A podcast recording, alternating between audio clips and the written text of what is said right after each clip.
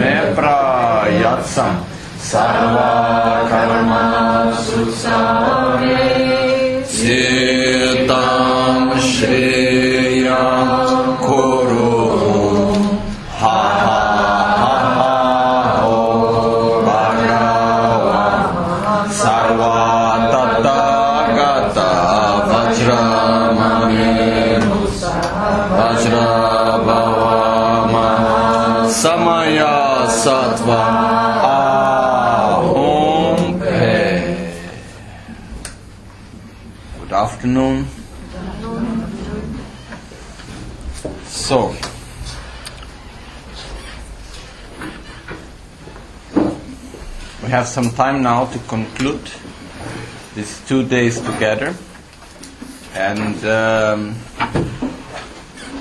we will conclude actually with the subject that I would say is almost the subject that I most like inside Buddhist teachings, which is the correct view of reality. And the reason why I like this subject so much is because it's one key that can open many doors. It's actually, in the beginning, it's a little bit to understand this key. It's a little bit tricky. It's like, uh, okay, but what's the point of all of this, you know? But as the more we go deep into it, and we can go deeper and deeper, the more doors we can open. Okay. And there are many, many different ways how to explain the correct view of reality. There are many different ways how to go into it. But uh, Lama Tsongkhapa brings to us one very special way, which is, as he said in the text, so you should understand dependent arising, which is interdependence. So let's try to understand this dependent arising. Okay? Let's try to understand interdependence. I just make one short introduction, one, just one little thing before. Normally, to study this well into details in the monasteries, we studied this subject for four years, only this subject, okay? Which is like uh, 11 months a year, 12 hours a day, six days a week, okay? Only this subject. And very often after the whole study, people come and say, I understood a lot, but I did not comprehend anything. Okay? And based on my own experience, there were many things that I read once, twice, three times, ten times, by reading it again and again, and suddenly, ah, now I understand something. Like there was one point that I'm going to explain a little bit later, which I had a doubt. I didn't understand it. And I had some doubt. And I went to my teacher and I asked him in Tibet. And then he said to me, Okay, yes. And I said, What's the answer? No answer for now. They said, they said, one day you will understand. I said, okay. Is there anywhere where I can read about it? He said, uh, there should be.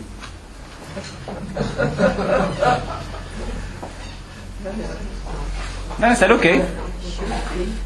One day I should understand. And I kept looking for it, and I kept wondering, and I, when I had some opportunities to debate, you know, when we studied in the monastery, the basis of our studies is actually debating on the dialectics. So I had some opportunities in Tibet and some other place where Lama Gangchen told me, ah, you should make a debate. So normally we're already, like say, people who had finished, completed their studies that were answering. So I could and talk about the subject, and I asked them, and I never got to the point with satisfaction. I was always there, mm, something wrong. Because one of the beautiful things about Buddha's teachings is that you can question it, and it simply fits logics. It works. And this was a point where my logic was not fitting. I was understanding it to a point, and then there was a blockage there. And I went on and on and on, and I tried it many times, that I couldn't get anywhere. And I simply kept it in waiting list. You know? Then one day, two years ago, I suppose, I was in Tibet, and I was receiving the teachings especially about this subject, then came to a point where suddenly the answer came. And it was so clear, so simple. And I was asking myself, why couldn't I have seen this before, you know? So, the reason why I'm telling you this is to say that we are going to talk about now inter- about inter- interdependence and about emptiness. But it's not something that we understand by listening only once.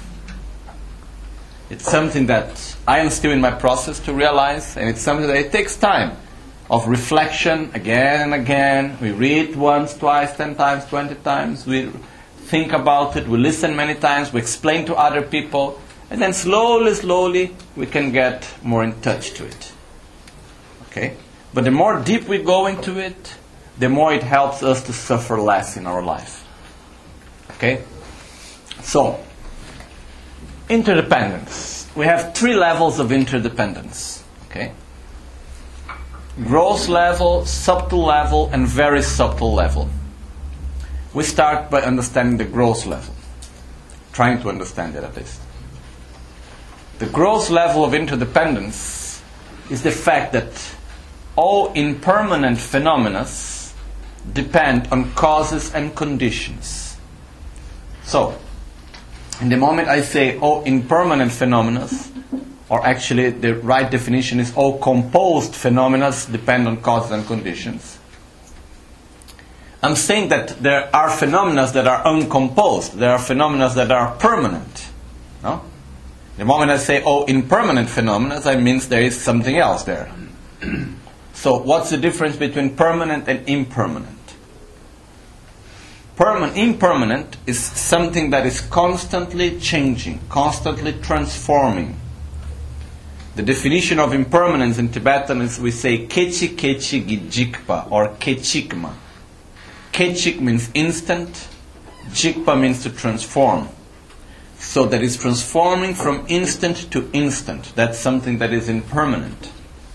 Okay? While permanent, it's something that exists, but while it exists, it doesn't change. It's the same. For example, the general concept of impermanence. What's the impermanence of today? the constant transformation of phenomena. What's the impermanence of yesterday? The constant transformation of phenomena. Was the impermanence of yesterday different of the impermanence of today? As being the constant transformation of phenomena? And the impermanence of tomorrow, what would it be? The constant transformation of phenomena. So the general concept of impermanence is permanent. Okay? So all general concepts are permanent.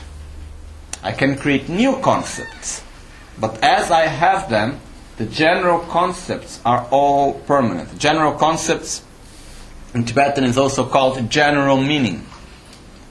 Or, yeah, tunshi, general meaning, yes. So I also call them mental images. Okay?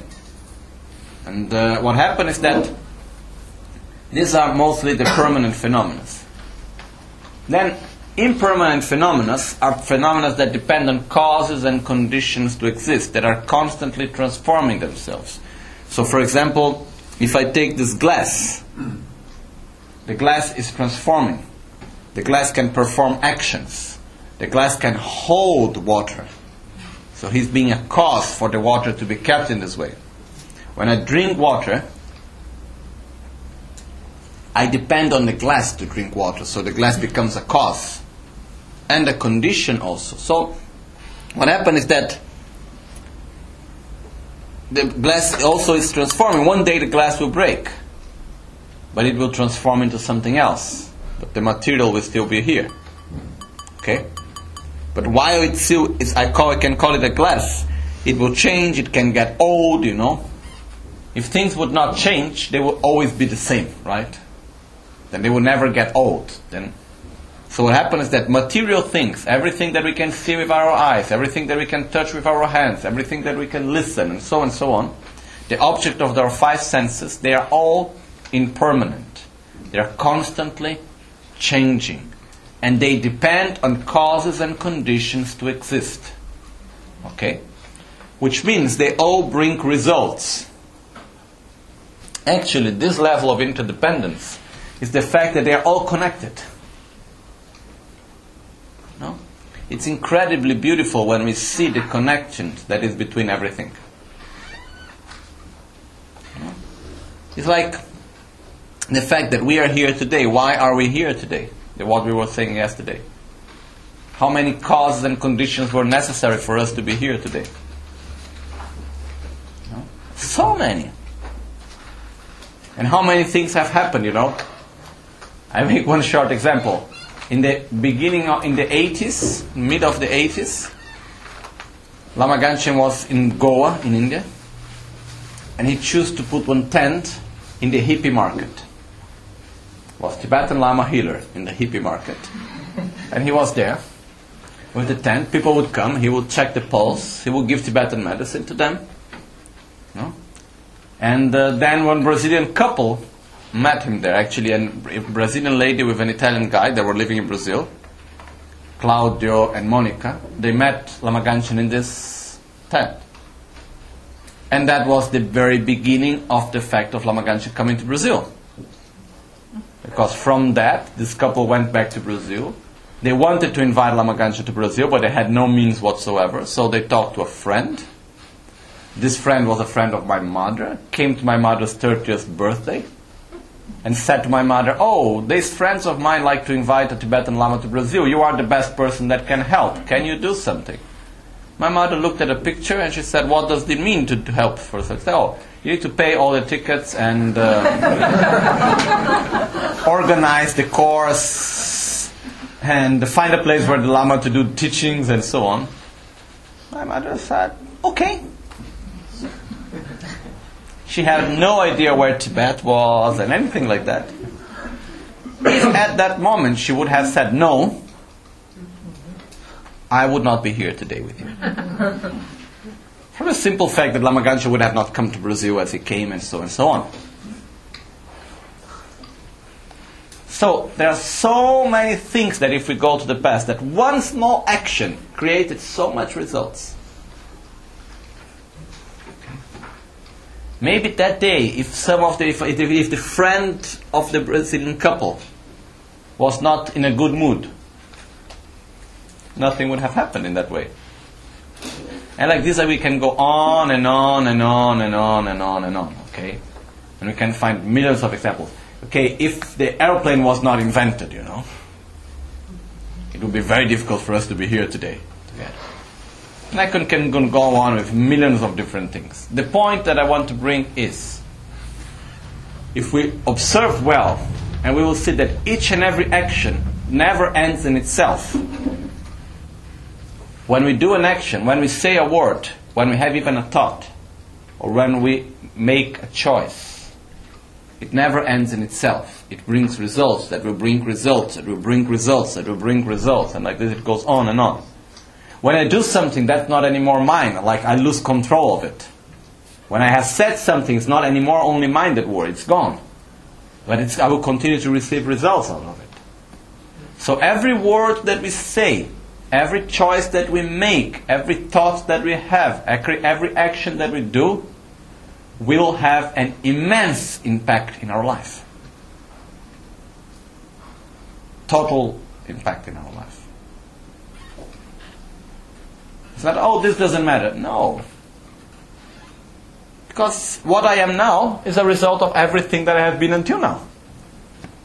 What I am now is a result of everything that I have done, all the thoughts that I've had.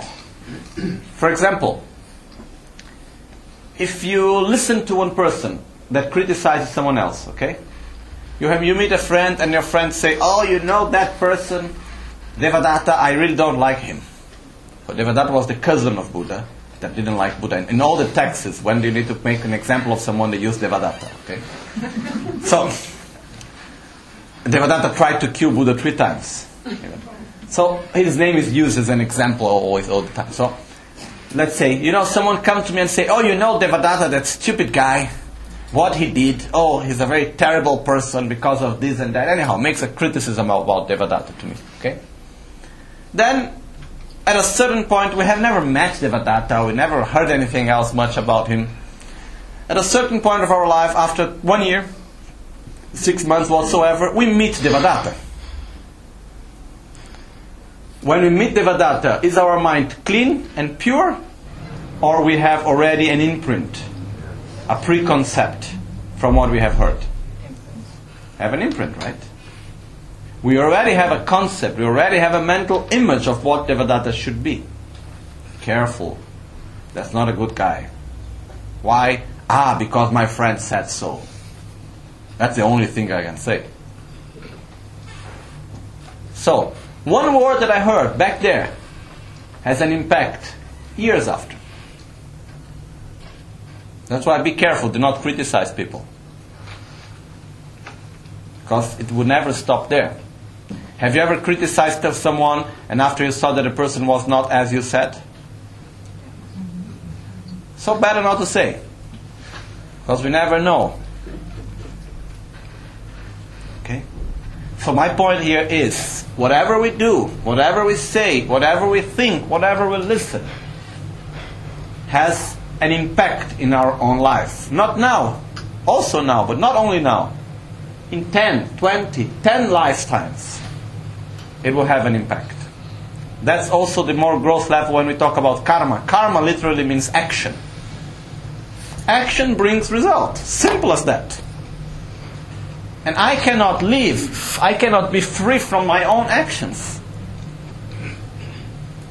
Okay? The other level of the same interdependence, other way of seeing it actually, is the fact that we are all interconnected. You know, there was this theory of the butterfly. I think many of you know this theory. But was the scientist that uh, many years ago, and he was making calculations of probability and uh, related to the weather, I suppose. And he was making these calculations of probability. And it was in the beginning of the era of computers, still when the computers were just like big wardrobes and he had uh, one project together with IBM to make very complex calculus of calculation of probability with the computers. So he did these very complex calculations. But at the time, the computer that he was using had only the possibility to have eight digits after the zero. So you have whatever inter number, comma, 1, 2, 2, 8. So he did the whole calculation, was successful, everything fine. But then one day came to his mind and he asked, oh, what would happen if instead of eight digits I used more? Because what happened normally when you calculate with eight? The nine digit, it's actually rounded up in the eight, right? So what comes after you are not using it really. You are maybe bringing it down or maybe bringing it up. But what happened is that you're actually cutting it off. So his question was, what comes after 8 zeros? So 1, comma, 1, 2, 3, 4, 5, 6, 7, 8, the ninth. It's really, really small. 0, 0, 0, 0, 0, 0, 0, 0, 1. It's like almost nothing, no? It's so small. But he asked himself, what would happen if I add that numbers in the calculation? So he managed with IBM at the time and they made a computer after some time that instead of 8 digits, they used 16 digits. And he remade exactly the same precise calculations of probability using 16 digits instead of 8. And the result came completely different. And that's where he said this famous phrase, phrase that says, the. Um,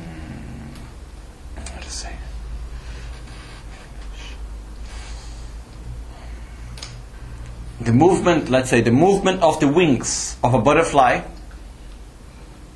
can create a tornado, tornado in the other side of the world. Okay? And we say how and why? Because the number that was there in his calculations, which was after 15 digits, let's say 16 digits there, was as small as the movements of the wings of a butterfly. But the result was such difference as the creation of a tornado where there was nothing the other side of the world. So the point that he was bringing that each and every very small detail creates the whole. Okay. So the point at this level, uh, we understand the same view from a different level also, but at this level of interdependence is the fact that anything that we do have impact in ourselves and others. Anything that we see, anything that we listen, any place where we go, anything that we do will have an impact in our life. So we need to be careful. Careful not that we need to live in paranoia. What I do, what I say, let me be careful what will happen. It's not that, because that's also an action, you know, paranoia itself. you know? Like some people say, oh, better I don't do anything because if I do something, something can happen. Not doing anything is doing something. You know? Or when I say, oh, I don't want to make any choice, not making a choice is a choice itself. So, from that point of view, we have no choice. We need to move. We need to do something. We are moving all the time. We are doing things all the time. So, it's not like, oh, I don't do anything. We are doing. You know? Like, for example, if you are waiting an answer for a, from a person, and the person never gives you the answer, do you take that as an answer? Then you come to the person, but the person, but I never gave you an answer. Yes, exactly. That's an answer, you know. At least you told me that you don't know what to say. But something was said. So we are always acting, independently of what we do or we don't do.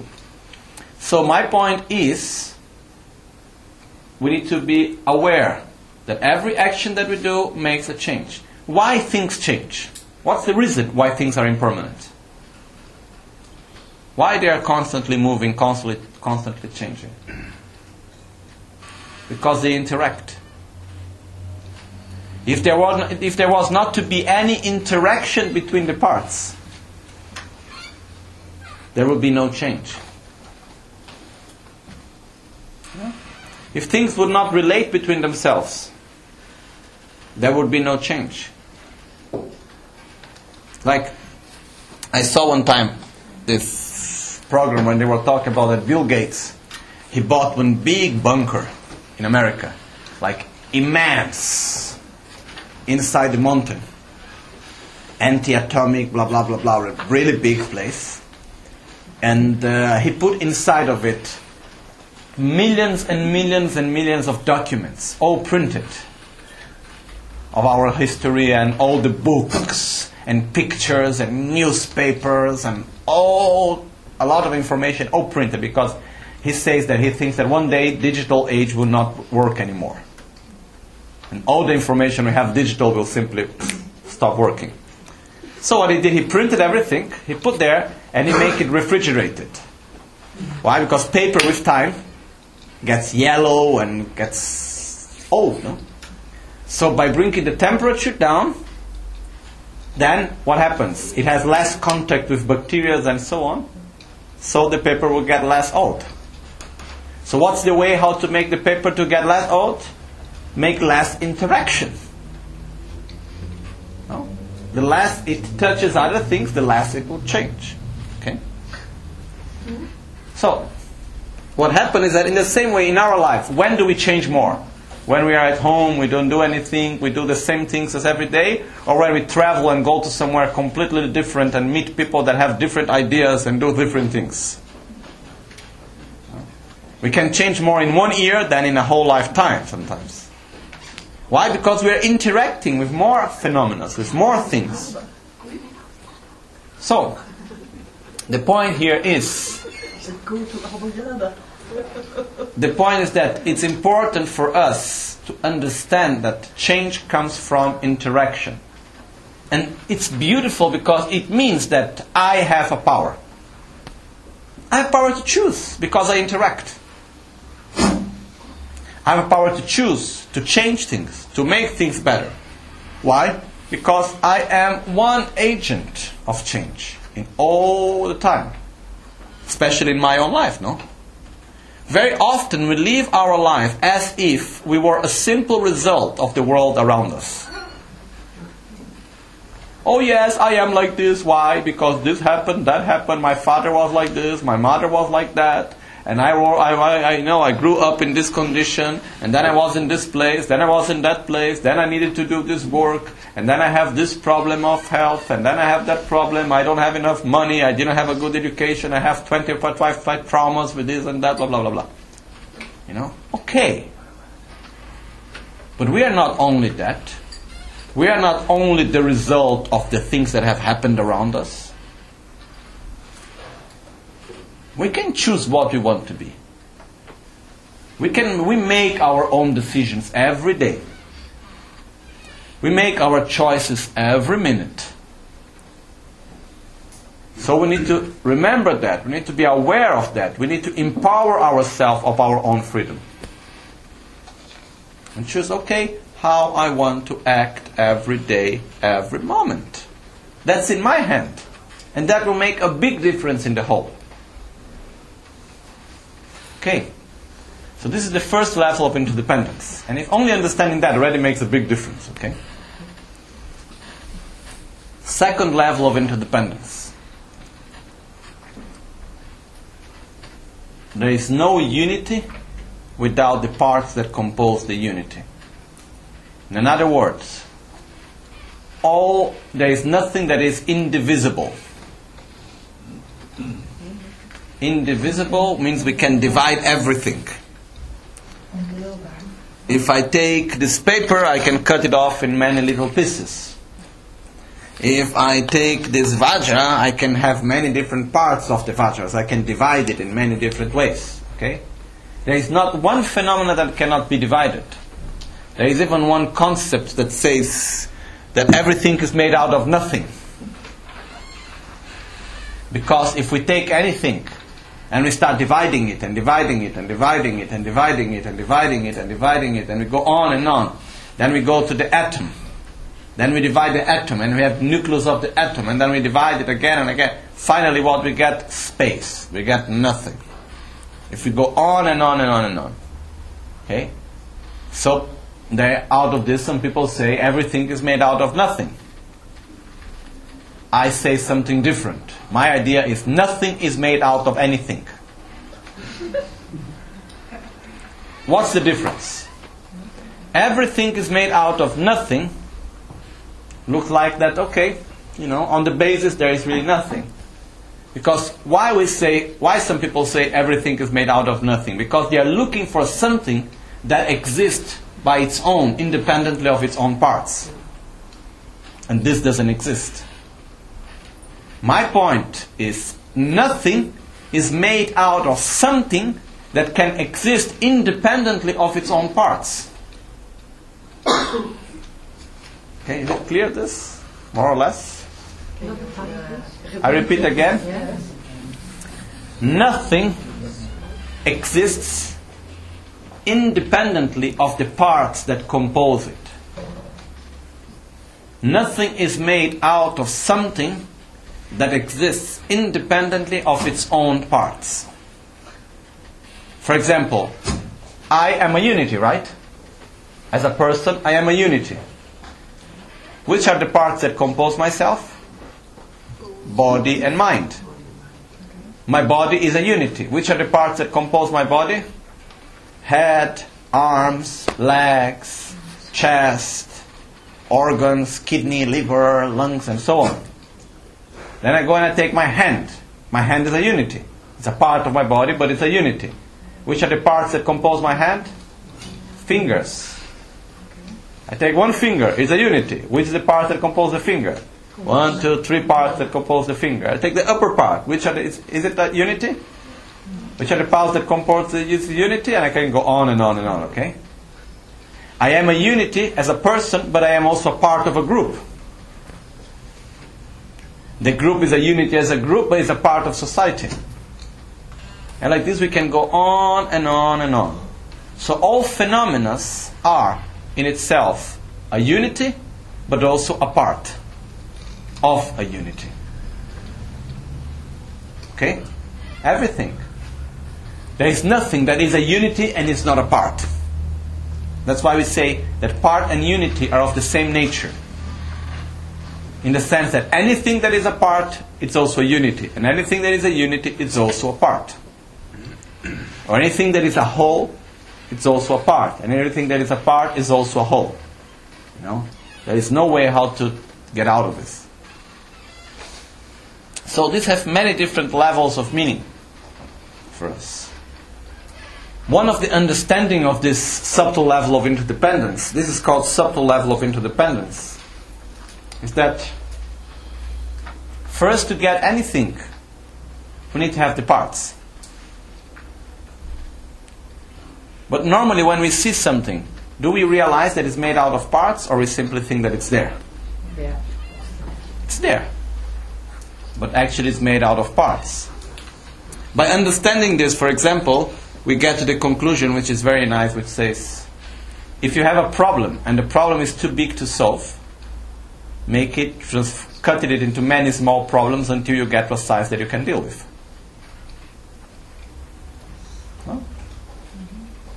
Because if I have the mala, okay, here, it's made. Which are the parts that compose the mala? The 108 beats, okay, and then I have the line and the knot and the fact of each one of them being inside the line. Because only having the line, the beads, and the knot doesn't mean I have a mala, right? I can make a little mountain out of everything. No mala. It to be all together. So I put all of this together. This makes me, I have a mala. What happens if I go and I paint one little bit, I paint it white? Is it the same mala? Or have I changed the mala? The mala is changed, right? But I didn't change the mala, I just changed one bead out of the mala. Is there any other possibility to change the mala other than changing the beads and the string and so on? Is there any possibility to change the mala other than changing the parts that compose the mala? No. So, does the mala exist independently of the beads and the string? No. So the mala doesn't exist independently of the parts, which is the way how I can interact with the mala through the parts that compose it. If I want to change the mala, which way can I change it? By changing the parts. If I come and I make a little, very, very, very, very small white dot in one bit, did I change the mala? Yes, I changed the model. Okay? So the point is that very often we think that we cannot change things. But actually, we can. The point is that we should understand that the only way to change a situation is by changing the parts that compose that situation. The only way to change something is by changing the parts that compose that. And it's by changing, and if that part is too much and it's too difficult, okay, we make that part divided into parts. And the parts will be divided into parts, and the parts will be divided into parts until I get a level where I can do something. And if I can do something in this very small level, it means I am doing something in the whole. Okay? So this shows also the power that we have. You know? And it helps. We may look to ourselves and we say, oh, how can I change myself, you know? Can I change one little part of my attitude? Yes. So I take that part and I divide it still into many parts. Can I change this very, very little part of the attitude? For example, I wake up in the morning and instead when I go to the shop for buying fruits or whatever, I just try to smile a little bit more. Can I do that? Come on, yes, no? Not that difficult, right? Yes, I'm changing a part, so I'm changing myself. Here comes an important point. Why we do not perceive change. Can someone give me one piece of paper? Not this one because it's written. Yeah, okay. And I've that, that one better. Okay, thank you. So, look at this piece of paper, okay? Some of you already know this trick, but. You look at this piece of paper, okay? Can you imagine it? Huh? Do you have a mental image of it? Yes, right? If we close our eyes, we can imagine. What was the size of the piece of paper? Like more or less an A5, a little bit smaller than an A5, like a normal notebook size, right? Yes. Yeah? Okay? Yes. We have a clear idea, we can count how many lines it's in there, and we can check, okay. Yeah. So we have an idea of the paper, okay? We can imagine it, right? We can describe it. We have a mental image of it, right? Is it the same paper?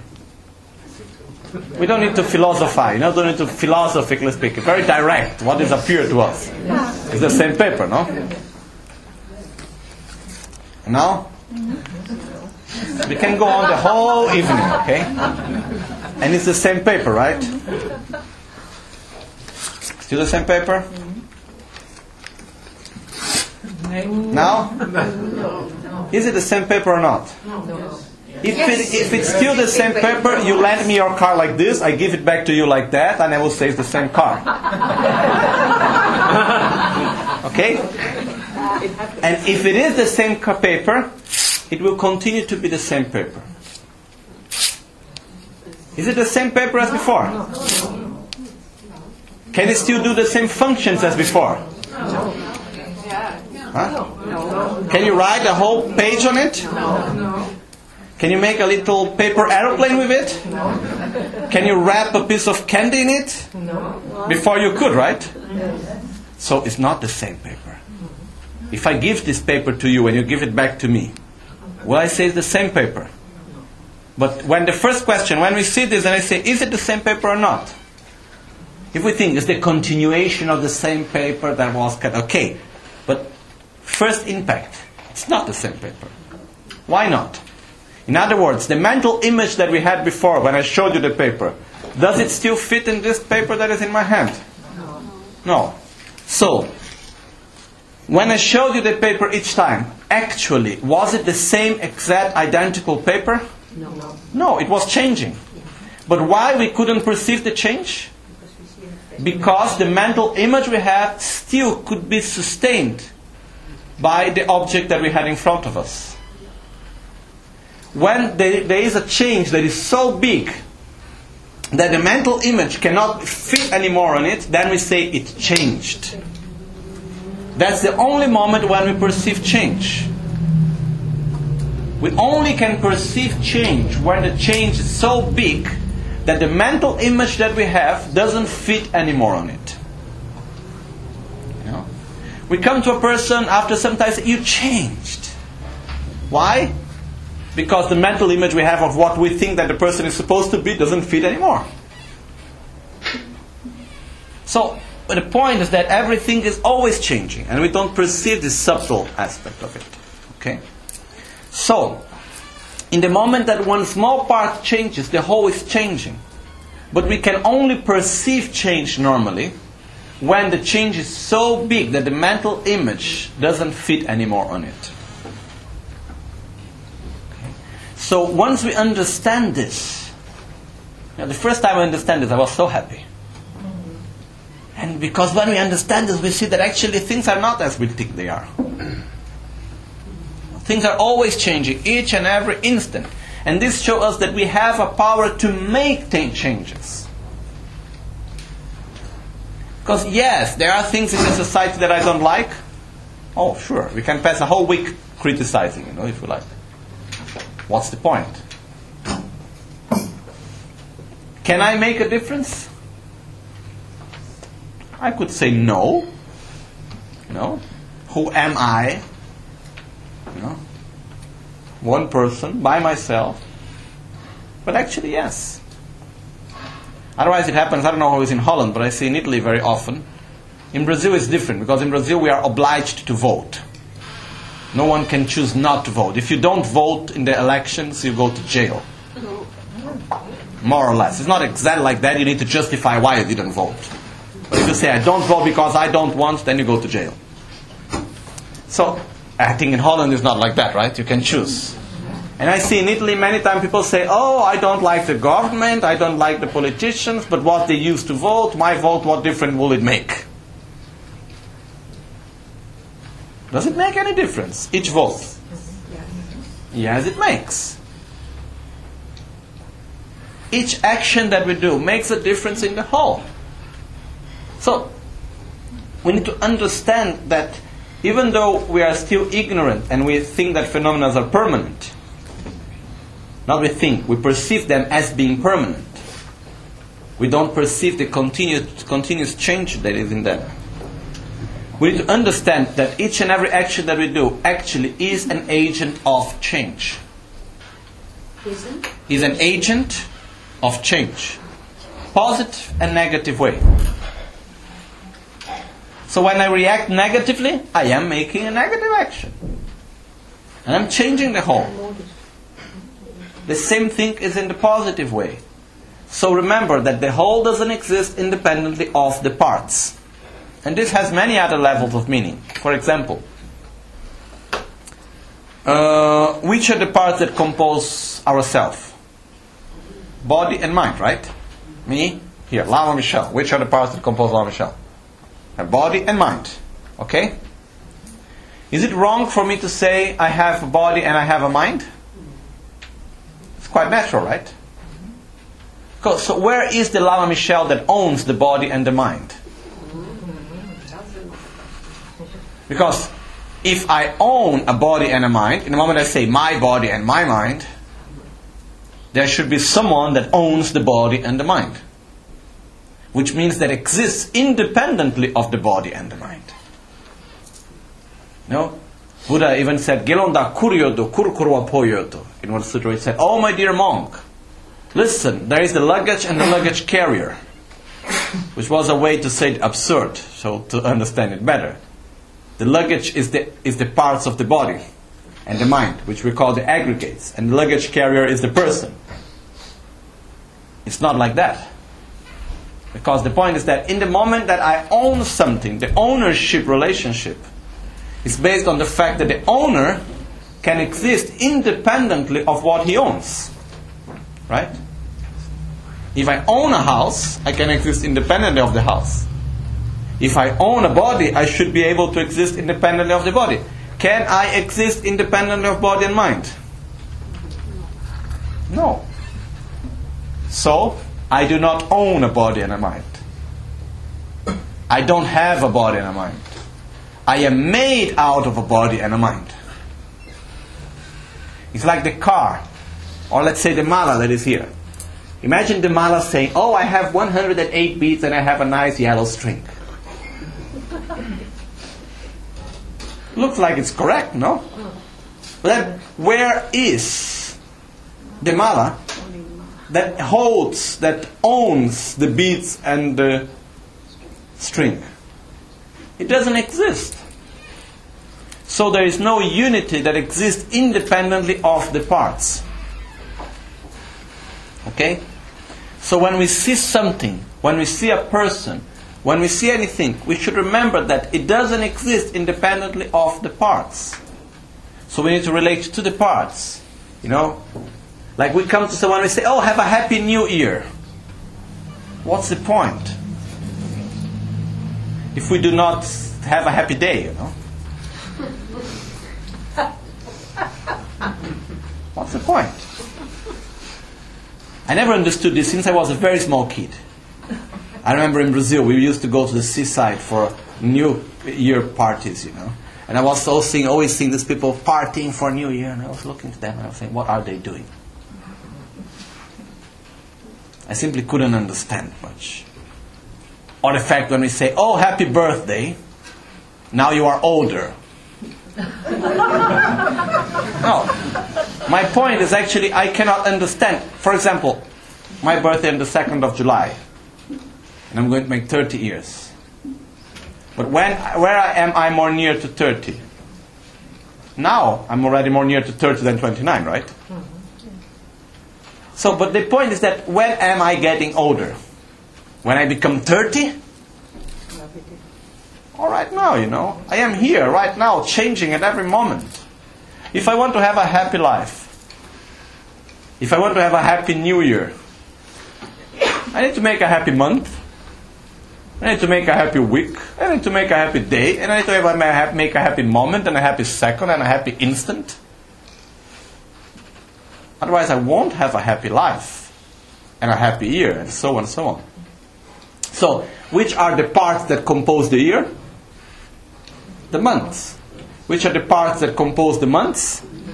The weeks. Which are the parts that compose the weeks? The days. The part that compose the days, the hours. The part that compose the hours, the seconds. And like this we can go on. So the day doesn't exist independently of the hours, and the hours don't exist independently of the seconds. And what does that mean? That if I want to do something different, I need to start right now. You know, there is no other choice. The future is composed by the present also. The past is made by the present. So the point is that if I want to do something, I need to create the parts to have it. If I want to change a unity, a whole, I need to change the parts. There is no other choice. Okay? Well, now let's go actually to the next one, which is the very subtle interdependence. Okay? Mm. Okay, we have this object here, which is a mala. It's made out of beads, a string, knot. They put it into the right place. What does it make a mala? The parts, the string, and so on. But if I have all these beads put it together in the right way, with the nice knot, the right number of beads, and so on, do I have a mala? Not necessarily, right? For example, what is a car? If we look for a definition of a car, is a mechanical object uses that, that, that has the function to transport people and uh, material things from one place to another based on wheels. Okay? Lama Lawan was saying to me, Lama Lawan, he was telling me the first time that in his village they saw a car. That was in Tibet in, in the 30s. And arrived one truck in his village. So someone arrived in this truck, and the people went down with water and grass and katas. And they were greeting the truck thinking it was a big animal. They never heard about it before. They see people, then for their use, that people ride on horses and yaks. And they see someone riding on a big thing. They say, oh, that's what a funny animal, you know. And they bring water for it to drink and grass for it to eat. The question is when they saw this truck, when they saw it for the first time, for them, was it a truck? No. They thought, they thought it was an animal, which was a wrong perception because it couldn't do the functions of an animal.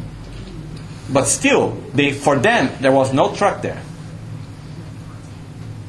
Okay. There is even one theory which is more difficult to understand, but I just put here just as one, to say, one point of reflection. Okay?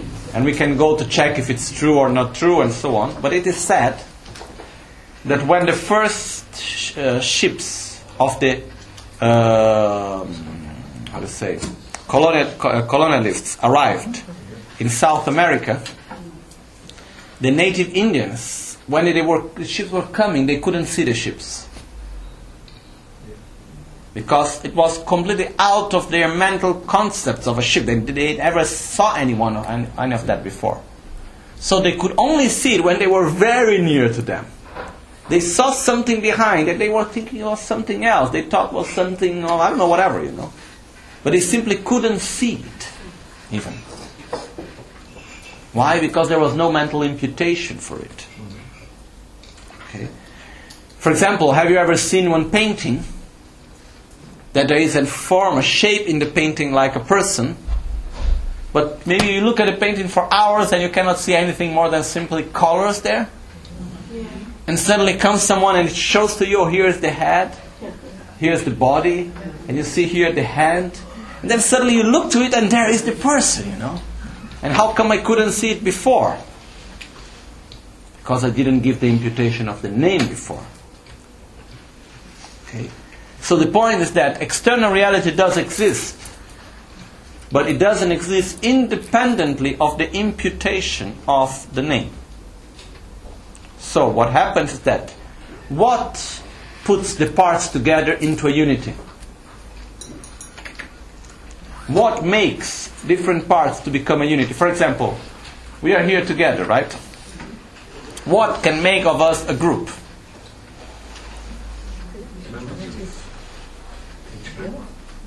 We can say maybe having the same ideals,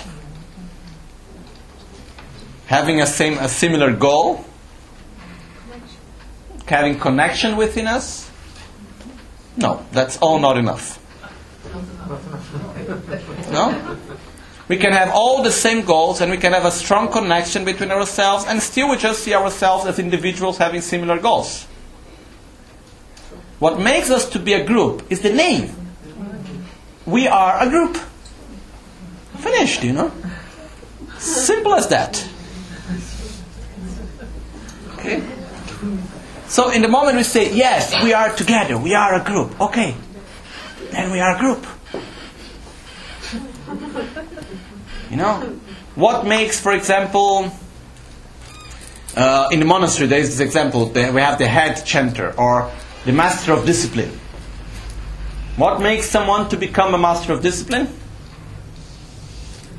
The name. From today on, you are the master of discipline. That's all, you know. And so he becomes. In all ways. It's like, it's there, but changes the attitude of the person in many different ways. But if we see, you know, like for example, myself, I never understood, still I don't understand much, how we can actually give so much importance to titles.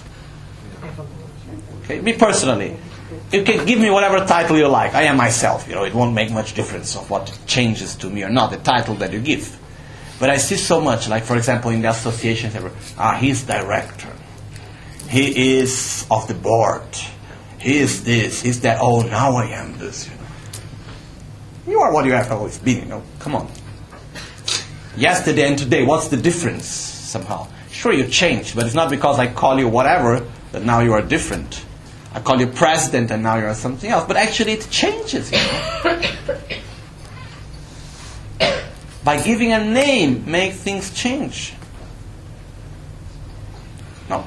It's, even we can see, for example, in the relationship between couple. How many often time we see people live together so well in the moment they start calling each other husband and wife? Does it make a difference? Okay, it was before. They knew each other for a long time. They're living together for a long time. And at a certain point, they become husband and wife. Is it the same or there is a difference? There's a difference. Now I have a responsibility. I don't have freedom anymore. No. Was the same as before. Actually, nothing changed, okay? The person is still there, my attitude is the same, things are very similar. But what happened? We gave a name to it. And with the name, we give functions, we give characteristics. So the point is that It depends very much what's the functions and the characteristic we give to that name. Okay? Some people can say, How beautiful today I'm married, you know. Some people can say, Oh no. It depends on each one. It depends on the value that you give to it. It's true. So, my point is that we need to understand. Because the, the, one of the difficulties when we talk about all phenomena depend on the imputation of the name, we said, okay, very nice. It's true. But what's that, what, that, that, what have that to do with my life, you know? What does it have to do with me? Everything. Because we are, we are, because we are constantly giving imputations, all the time. Lama Gangchen once gave me an example, which very simple. We were, well, we were, I was driving, we were in the car going from Milan to Albagnano. And uh, at a certain point we were talking and then he said to me, he was asking what about I was teaching and so on. And then he made an example. He said, talking about the correct view of reality, and he said, for example, if you go to a shop, I, I, I make his example a little bit longer, okay? He said, let's say you go to a shop and then you see one dress, for example, a jacket. And you look at this jacket and you say, oh, what a beautiful jacket. Huh? Wow, I really like it. No, I don't like it, I need it. then, because I need to go to this party, or because I have this meeting, or because of this, or because of that. And then you go and you touch, oh, what a good feeling. The material must be really be good. And look at the color, how nice, and the cut is beautiful. Oh, I really, and then we check the price and we try to justify ourselves why we are going to spend that money buying it, you know. And we are there, you know, looking at it, and I want to have it. And while we are there, comes a friend, a person that we really respect that is important in our life, that most probably would be an important person in that party or that meeting that we were supposedly to go with it. Comes this friend and say, "Oh, you are also here in this shop. How nice! Good, yes." Then he sees that we are near to that jacket. He looks to it and he says, "Oh, what an ugly jacket." oh, it takes a lot of courage to wear something like that. Huh? oh, look at the material. Oh, that's completely not natural. You know? Oh, and for this price, made in China. Come on. you know? and look at the cut, it's completely out of fashion. You know? Who would ever spend such money on a jacket like this? Is the same jacket as before or it has changed? no.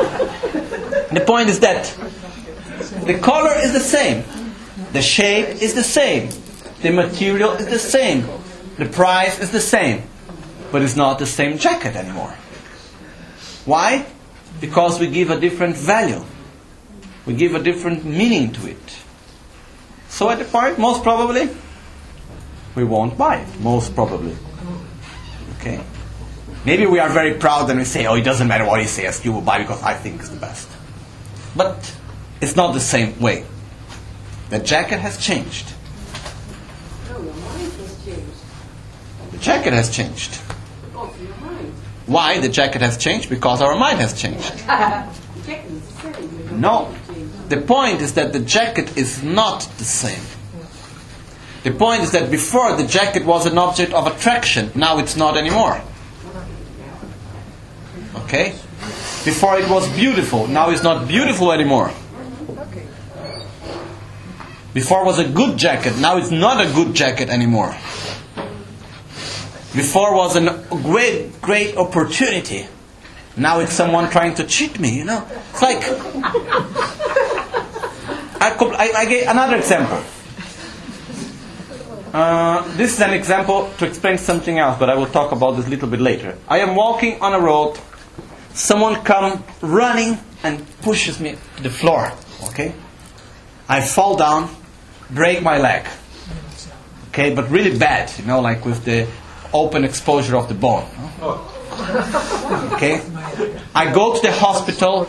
I am there. I do the operation. I am after that very painful, difficult. Then comes someone First of all, which reaction I have towards the person that pushed me? Attraction, aversion, or indifference? I have aversion, right? Okay. Then, what happens that because that person wanted to harm me, that person did something to harm me, right? Then suddenly I am there and come a friend and he shows me actually a video of what happened. And when he shows me the video, he shows that there was a car coming very fast in my direction, and the car had a long metal thing on it, and it was going to hit my head. Ah. And if that person didn't run and push me, I would not be there even to tell the story about it, okay? I would not have a fracture in my leg, but in my head. Now, what is the reaction I have towards the person that pushed me? Attraction, aversion, or indifference? Attraction. Attraction. Did he push me? Yes. Yes. Did he do the same things practically? Yes. Yes, but this, is it for me the same thing? No, because I see it in a different way. So something that before was generating anger now generates gratitude. Why? Because I changed my way of seeing it. In my life, I had experiences like this of people that did something to me and I was not very pleased about it. And later, I had wonderful things that came out of it and I feel, felt gratitude for them. So, what happens is that when I change my way of seeing, I can even change the past. Okay? This is something I was to explain this later, but now it, it fits well now. The past is impermanent. We think the past is permanent, right? Mm-hmm. This happened, it happened, it's finished. How, I can, it, how can I change what have already happened? Right? He hit me, I fall down, I fell down, I broke my leg. It's finished, it's done. I cannot go back and try to jump the other way around. This is true. But what does exist of the past today? The memory. Is the only thing. Where does the past exist in the present? In the memory and in the results of the body and everything else, right? But basically in the memory. If I change the way I see something that happened before, do I change the past? Before someone hit me to harm me, now someone protected me. And by changing what happened before, I changed the whole set of things that happened after. I change my feelings. I change my past. So the past is not permanent. The past is impermanent. And by changing the present, we change the past. By changing the way how I relate to things today, I change the way how I related to things before. And I can change the whole set of events that happened after. It's incredible, but it's like that. You know? In the moment that, for example, let's say that I have a lot of aversion towards my parents because they did something to me, or they didn't do something that I expected. And at a certain point of my life, I'm able really to understand what they did and why. Because I live a similar experience in my life. Does it change the way I felt what happened before in my life? Yes. Does it change my past? Yes, it changes. And a lot of the pain which is accumulated goes away. I have a question. What is the difference with, with this example and the jacket changing when you change the way you see it, and the, the example you gave about the snake in the road? hmm The difference is the following. The example of the jacket, it's something that is happening in the present. I am changing the reality as I live it. Okay? As I experience it. By changing the way how I relate to it. The example of when I thought someone hits me is an example that I changed the reality of the past by seeing the past in a different way. The example of the snake is the example of having an imputation of something that cannot sustain it, which is a wrong perception of reality. Okay? It still changed the way how I live it. But the important part of the example of the snake is that things do not exist only because I see them in, as such. For things to exist, it depends on my imputation, but also from the part of the object. It must be capable of fulfilling the functions and the characteristics of the imputation that I'm making. Otherwise, everything would be possible, you know. Otherwise, Santa Claus would exist. You know. And not only Santa Claus, you know, there's Murphys and whatever else. You know. you know. Why not? You know, there will be all different types. You know, there will be so many things that would exist. So, yeah. Children who are um, raped by their parents, how Okay. can they change the minds? Okay, here we go to another point, which is the point that actually, when we go through very strong emotions and traumas, is it possible to change? Yes, but it's much more difficult. Okay, this is no doubt. I don't. We don't have like the key. We say, okay, think this, everything will be different, because it's not from the mind. It should come from deep inside. I should be able to see the same situation that happened in a very different way from a more very deep way in my heart. Okay? So, the first thing to do is that we need to understand that we can change things in a very small scale. Starting from it. If I can change things in a very small scale by seeing them in a different way, then I can change them in a big, larger scale. Okay? Sure, we have very big traumas and a lot of suffering and so and so on, and we cannot change it like this. It takes a whole long path to change things. Okay? But the first point is that it's possible to change by experiencing it in a different way.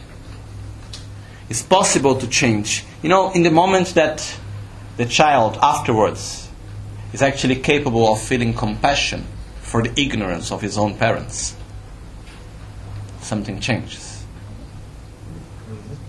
So, what happened is that there is a lot, but the point is that first we need to understand that we can change small things. Then we can go to the big ones. You know, we, to change the whole, we need to change the parts first. Okay? So, the point here is we can change. The past is not permanent, it can change for best and for, for worst. It can get better or worse. It doesn't matter. The way how we relate to things, you know.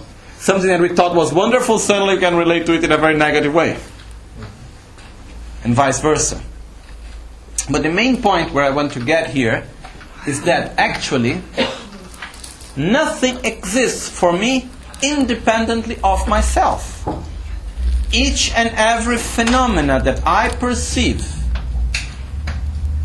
depends on my own imputation depends on my own way of seeing it, depends on my own way of relating to it. And there is no other way around.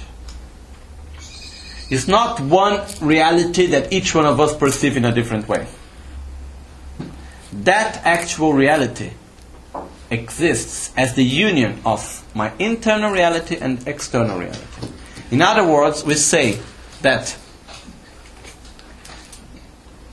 it doesn't exist one general reality which is perceived by each one of us in a different way. What exists is infinite individual realities that put together makes the general reality. Okay?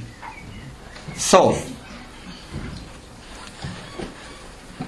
when we have an object of anger, when we are angry to someone or to something, okay?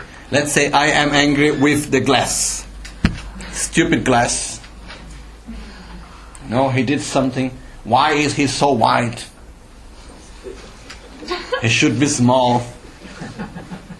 And I don't like blue glasses, it should be red. Whatever, okay? We find, if we really look at our anger, sometimes we really find sta- strange reasons why we get angry. Anyhow, the point is, I am angry with the glass. In the moment I am really angry with the glass, comes someone and tries to say, Oh, don't be angry with the glass. You know, it's not exactly like that. Tries to show me a different way of seeing. what happens? That person becomes also an object of anger. Okay? Why? Because whenever we are angry, we have all we are always right. Sure we are wrong, but actually we live it as if we are right. Okay? So what happened is that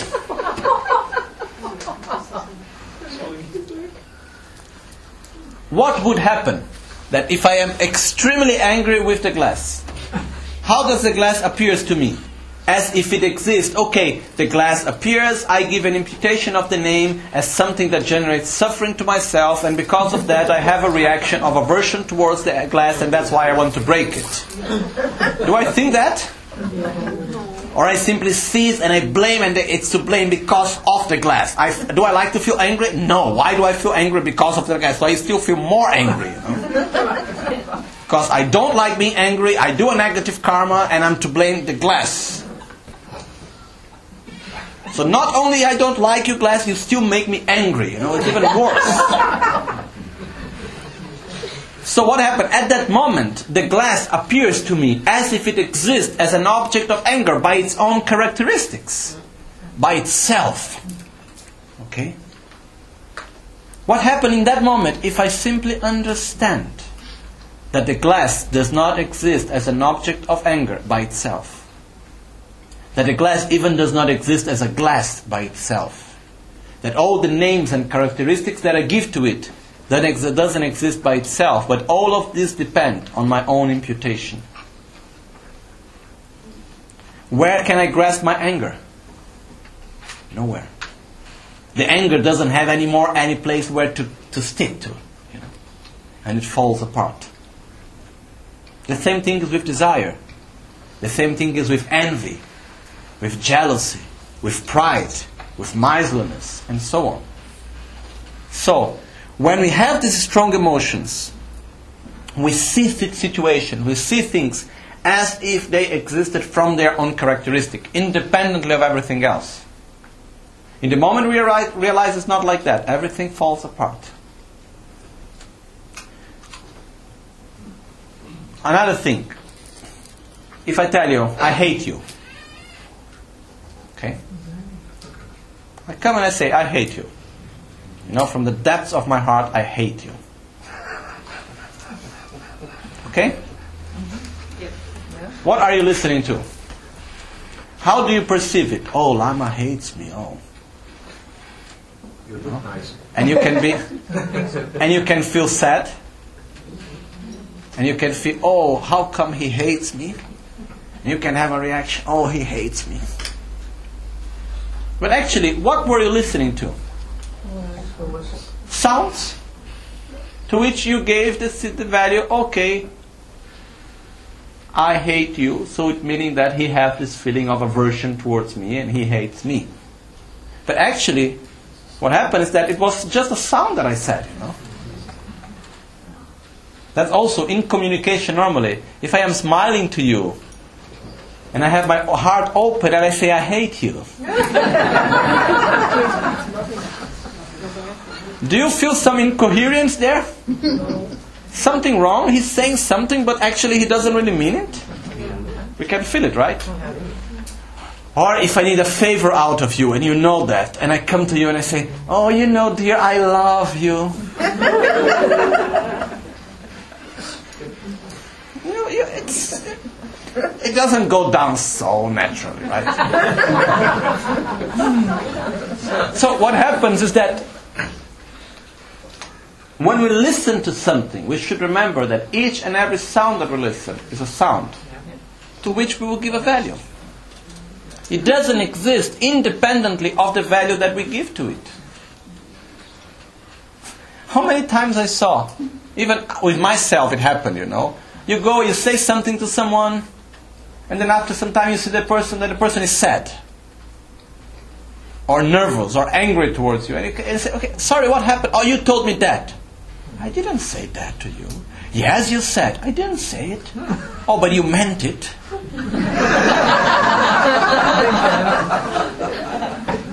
and you come in and say, come on, you know, that was not what I meant. I'm sorry if through my way of communicating you understood that. but was not what I meant. Okay. The point is that the problem is that when we listen to something, we don't have the awareness that when I'm listening to a sound to which I am giving a value, we think you are saying this. We think that the words, the concept exists there independently of what I think. We think when we see this object, here is a mala. Independently if I say it's a mala or not. I can say it's not a mala, it's still going to be a mala, right? We think it is a mala from its own characteristics, from its own self. And uh, we can tell so many times it's not. But when we look to it, what is it? Mala. And I come to you and say, from now on, we cannot call it anymore mala, we call it necklace. Because necklace is actually the translation of mala from Sanskrit, okay? So, we come and we say, this is a necklace. Okay, we should use our necklace to make the prayers. And we're going to say, okay, now the Lama have the idea that the mala should be called necklace. Okay. So where is my mala? Okay, that I call necklace. Okay? So what happens is that when we take it and I say necklace, what comes to our mind? The necklace or comes the mala that I call necklace? The mala that I call necklace, right? What happens if from today on I come and I say, oh, this you need to use for cooking as a cooking pot? Does it work as a cooking pot? Yes. Yes, no? Even make nice sound when you hit with the spoon. Maybe it's a, it's a good business, you know, pots that makes nice sounds. But what happens is that actually, if I give this to you and I say you should cook with a singing bowl, you should cook with this and now is your cooking pot. Okay? So whenever you are cooking, you hit it with a spoon. And the, actually, why, why do we use the bells? Okay? Why does the bell represent wisdom? Because the sound represents wisdom. Sound represents emptiness. Because the sound is something that is there, but if you try to catch it, you don't know where it is. The same way we see reality and we try to catch it, and actually, if we really go to catch it, it's not there. So you give this your new cooking pot to remember emptiness. So while you're cooking, you go there, you hit it, and you remember about emptiness. Okay. If I, if we do that and you start cooking on it, what happened? What are you going to say? The singing bowl that I use as a cooking pot? Or you think that's my pan, that's my cooking pot? It's a singing bowl that I use as a cooking pot, right? What do I need to do to make this become a cooking pot? What do I need to do to make this become a cooking pot? I need to kill the singing bowl that is within it. Okay? I need to eliminate from my mind completely the idea that this is a singing bowl. Then what it becomes? Whatever I call it. So, from this you can understand the difference that exists between I can see an object of anger as a possibility of, as an opportunity of growth. Growth, to develop oneself. Okay? Is it possible to use an object of anger as an opportunity of growth? Yes.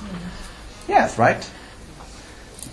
But there is an incredible difference between seeing an object of anger, a situation, an object of anger, as an opportunity of growth, which is wonderful.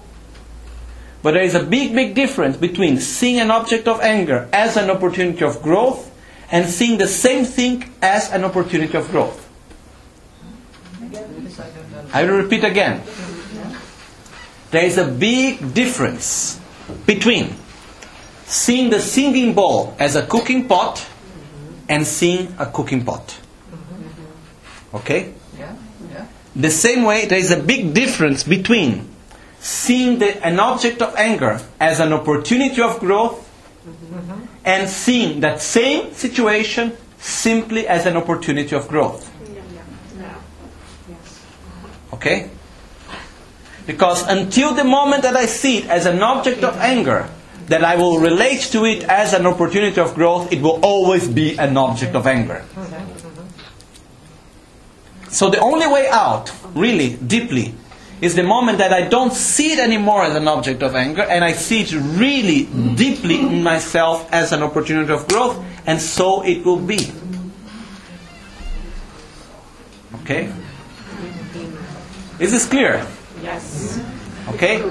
Huh? Difficult. So, the point here is that we need to understand that when we see things, okay, it's not that, okay, they depend on my interpretation. Not only that, when I see things, imagine that everything is blank. It depends on the name that I will give, it depends on the value that I will give. It's like when listening to a new language, you know. Someone is talking. Imagine if, I, if you start learning someone, some new language, and I tell you that love means hate and hate means love. For example, the sounds. And I'm listening to someone that comes to me and say, I hate you. Oh, he has a strange way to say I love you, but okay. no. Like uh, in Dutch or German, what does do you say? If you say to someone "sho sho sho," what does it mean? Does it mean anything? No. Yeah, yeah. How do you say to someone "go away"? Okay, Go, go. it doesn't work. Go, go. Go go sho sho sho sho sho like to an animal. Do you use that? Shush. Okay, like because, for example, in Brazil, to say sho means exactly go away. We use exactly the same. Sho means go away. Okay. In Tibetan, sho means come here. Literally. Okay. So it says sho sho sho sho means come here, come here, come here in Tibetan. Okay. So the point is that what does it make the word sho, the sound sho, to mean come here, go away, or stay in the same place? The value that we give to it. You know? Even if you go like it's very funny when you go to India and you ask for something and you are go to the restaurant and say, Can I have this? And they say What does that mean? It means yes, they move their head in this way, you know. For us, looks like they're saying no. Some people even get nervous in the first times they go there. And they say, I'm asking you for a glass of water and you're telling me no. What do you mean by that? You know? They're not saying no. They are simply doing with their head what they mean is yes. Okay? So, the point is that nothing exists independently of what the name that we give to it. Okay? But the most important thing that we need to understand here is that we see phenomena as if they existed based on their own characteristics, independently of us. We perceive things in this way. We relate to situations in this way. And this is the main cause of all of our suffering. Because we see as if we are completely disconnected of everything else. I have nothing to do with the whole world. If things are like this, it's because they are like that. And we lose our real freedom. Because my real deepest freedom is that I can choose what I am. I can choose how I relate to the world around me. I can live the same exact situation in a complete different way. Really. Depend on the way how I see it, how I relate to it. And in the same way, just to finish this point, in the same way that I can take this object and I can call it in many different ways and I can relate myself to it in many different ways, the pot or the singing bowl or the hat, you know, it works, right? As a helmet. We can put something to wear when we drive our bike. You know. Why not? It works. Okay? So my point, instead of doing my point is that it can be many different things, right? What makes it different? The name that I give to it, the value that I give to it. Okay? Is this clear for us? Yes. Okay. what is incredible or interesting is the fact that in the same way we do the same thing with ourselves. We also give a name to ourselves. When we say I, we have a concept, we have a mental image of ourselves. So, I will give you the example, which I always give the same example because it was the moment in my life when I somehow understood it, and I'm very grateful for it. And it happened in Holland. I think what some five years ago was the first congress. Yeah. Around five years ago in Holland, uh, I was I came here, and for some reason, don't ask me exactly why. Maybe it was because for 12 years I didn't do anything more than that. But I don't like soup. Okay. It's this, I, I really, you know, for years in the monastery, for more or less more than 10 years, in the evening, which was like 6 o'clock in the afternoon, we eat tukpa, which is soup. And, it, and it, the Tibetans, it can be 35 degrees outside, they still are drinking hot soup, you know. I never understood really why, but still that's how it is. The point is that for some reason I simply don't like soup. So I have the image of myself, I don't like soup. And if it's in a cold evening, no heating system inside the house, and it's cold, and it's in the evening, okay, soup, it's fine. But soup at lunch, that's really difficult, okay? But okay, we can overcome it sometimes. Uh, and then we were in this beautiful congress, everything was wonderful. And then we were in the day before the main congress, and then we were having lunch. And what did we have for lunch? So I think it's quite normal in Holland to have soup for lunch, no? It was at least. It was at least, okay. So, I was there for my lunch, and there was soup, and there came one person, the secretary of Lama Gangchen, Koze, she came to me. She knows me quite well, so she saw me there drinking my soup, no? And then she came to me and said, Oh, how is lunch going? No?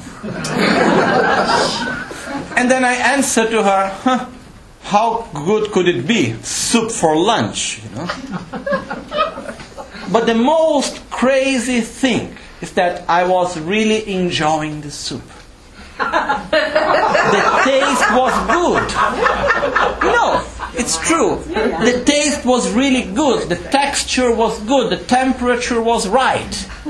You know, and I was really enjoying the soup. And when I finished the first bowl of soup, which was my first reaction, I want more. What did I do? I said to myself, I cannot take more because I don't like soup. Okay. So, it's a very simple thing. Very small, very simple. So, what I was saying to myself, my experience is wrong because I don't like soup. There is something wrong with this soup if I am liking it. because I don't like soup. But the point that I want to bring to you is that when we have a mental image, and we have all the time, of ourselves, very often the direct experience that we live it's contradictory to the mental image that we have. And we give more value to the mental image than to the direct experience. You know? It's like we have a friend or someone that we know. And then we have a mental image of that person, right? How that person is or how that person should be. Then at a certain point, we see that a person is acting in a different way that doesn't fit within the mental image that we have. And what do we say? The person is wrong. Why are you acting like this? You are not supposed to be in this way. That's not you. And it's quite difficult for the person really to explain look, that's me, but simply your mental image is a bit old.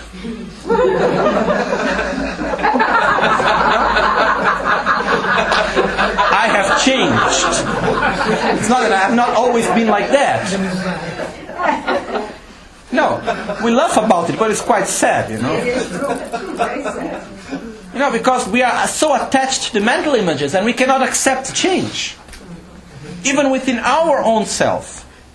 So, for example, if we change the mental image that we have of ourselves, instead of seeing us as a very uh, p- p- uh, how to say, a very person full of suffering and this and that, blah, blah, blah, blah. If we saw how fortunate I am, what a wonderful life I have, and I really see myself as such, what do I become? A fortunate, happy person. Do I still have problems? Yes, and I will continue to have problems. But I am fortunate. For example, some years ago, two years ago, I suppose. Yeah, la- no, last year, I went to a doctor in Brazil to check my eyesight. And then he told me I have a sickness in my eyes. Okay?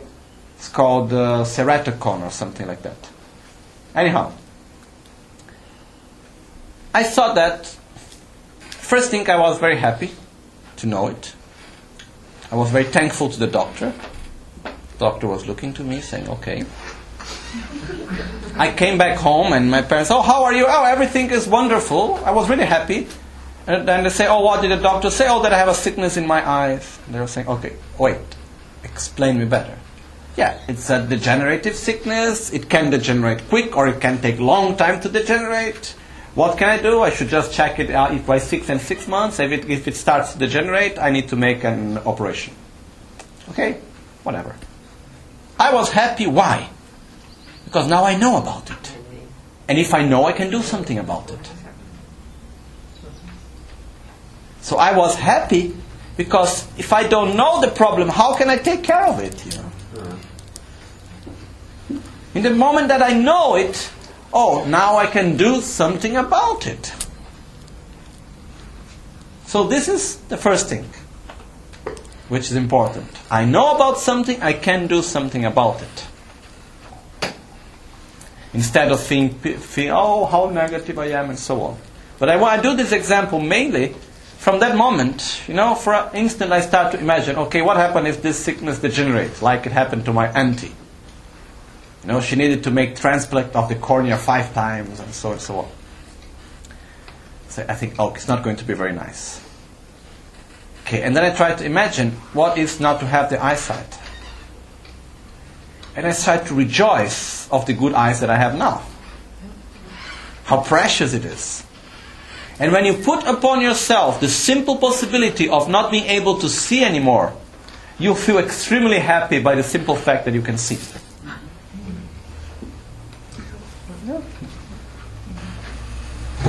So, the point is that if we just rejoice about the things that we have and we take them for obvious, we take them for granted.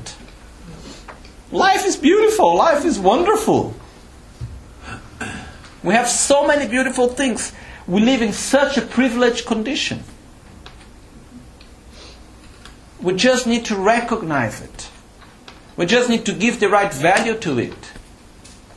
It's just instead of seeing ourselves as a pitiful, suffering, etc., etc., insatisfied person, lonely whatsoever, how fortunate I am. How beautiful this life it is. And so it becomes. In the same way that I can change the mental image I give to that object and make it a, uh, a cooking pot instead of a singing bowl or whatever, by changing the name. The important thing is the name that I give, the characteristics and the functions that I, I, give, the object must be able to sustain it. Does my life have the basis to sustain the image of a fortunate, happy person? Yes. So why can't I be it? I need to give the name of it. So the final point is that we also have a mental image of ourselves that we need to change. It's not enough just to try to change externally. We need to change the identity of ourselves. We need to change our own mental image. We do not exist independently of the image that we make of our own self. Okay? So this is very deep. Something that it takes time for us to digest and to understand and to start moving into it. But it's possible and it's there. Okay?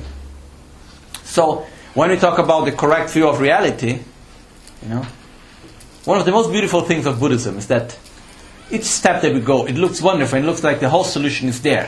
For example, when we go through renunciation, We understand renunciation, it brings so much joy, and we say, Yes, yes, that it is. Then we go through bodhicitta, and then renunciation is already a little bit small compared to bodhicitta. Then we go to the correct view of reality, and we see that actually bodhicitta is already not so important compared, it's very important in the sense that when we put it in front of correct view of reality, correct view of reality is so powerful and so big. And it also makes us to feel more love and compassion towards others. One important point of correct view of reality that helps us to develop compassion.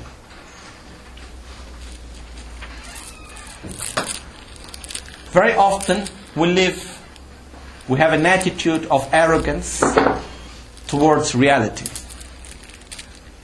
Whenever all the times that we think, all the times that we say, things should be in this way or they should be in that way. Things should not be like this or should not be like that. Actually, it's a very arrogant attitude. Who am I to say how things are supposed to be or not? If they are in this way, it's because causes and conditions made them so. No? If I don't want them like, if I don't like them like that, let's put effort to make them different. Okay. But if they are like this, you know, that's because we have created the causes for them to be like that. And that's just fine. So, we create so much expectations for the future. So many expectations. And we suffer so much when they don't happen, which is most of the times. So, in the moment that we understand the different levels of interdependence, we just relax. And we accept, we learn how to, we learn to accept situations. And we learn how that we can see them in a different. And to accept doesn't mean to give up. To accept means to put our energy in the solution and not to keep stick to the problem, keep stuck in the problem. It's like that. Yes. Why? Because causes and conditions made it so. So I need to do something to create different causes and conditions so that it becomes different. And this is very important to have this humble attitude towards the world. Now, a person have an attitude that we don't like. Yes. Why? Because he had causes and conditions brought him to do so, you know. then what can I do about it? I can do something now. I can change the way I relate myself to that person. I can change the way I see that person and the way how I relate myself, and by that I can change that person. But you know, this arrogance in which we say things should be in this way, should not be in that way, who am I to say how things are supposed to be or not, you know? And if I think things should be in a way that they are not, you know, it's already showing that I am wrong. It's like when I say, you cannot be like this. If I am, it's because I can. No? It's you that do not accept how I am. So, by understanding the different levels of interdependence, it brings us a really deep sense of humbleness, of humility in front of interdependence. But at the same time, it brings us a very strong sense of power. I can change things. I can make a difference in the whole universe, in my whole life, by changing the way I relate to things, by changing the way I see things. Okay? Now, what does all of this have to do with emptiness? Maybe you have already heard before all phenomena are of the nature of emptiness. Okay? We start from one first verse from the Bodhisattva Charyavatara, which is this famous Buddhist text written by Shantideva, and it says, Tak pengola marek Without entering in contact with the designated object, we cannot perceive its known existence. Without entering in contact with a designated object, we cannot perceive its known existence. Is there an elephant in this room? No. Yes or not? No. Sure? Sure. Okay, good. How, how do we know there is no elephant here? My images of the elephant is not here present. No, there is nothing that can sustain the image of an elephant, right? Exactly. Where would the elephant enter from, first of all, you know? That door wouldn't fit, you know? we would feel the element move, the elephant moving, and most probably we could even feel the smell, smell the elephant also, you know. So what happens is that can we perceive the known existence of an elephant here? Yes, no? If I ask is there an elephant? Say no, and you can understand the, the lack of an elephant here, right? Why can we perceive the lack of an elephant in this place? Because we know what an elephant is, and we can imagine it here. Okay? If I say, is there a Kanla Chudrucheve here? We don't know what it is, so we cannot say if it exists or not, right? It would be an elephant with 16 legs in Tibetan. Okay? It doesn't exist. Now, Kangla means hands and feet, Chudruk means 16. Kangla Chudruchebe Langchen. So, does it exist, an elephant with 16 legs? No, we have never seen it. So we can say no because on our experience there have never been anything that can sustain the idea of an elephant with 16 legs, right? So the point is that I can only understand the negation when I can understand the object of negation. Okay? I can only understand, you know, if you say, ah, no. Do you understand what I am negating? No. It doesn't exist. What do I mean when I say it doesn't exist? Nothing really, because what doesn't exist? Right? Another thing, when I say my cooking pot is empty, okay? I'm saying that my cooking pot is empty. When I say that a cooking pot is empty, I'm saying few things here.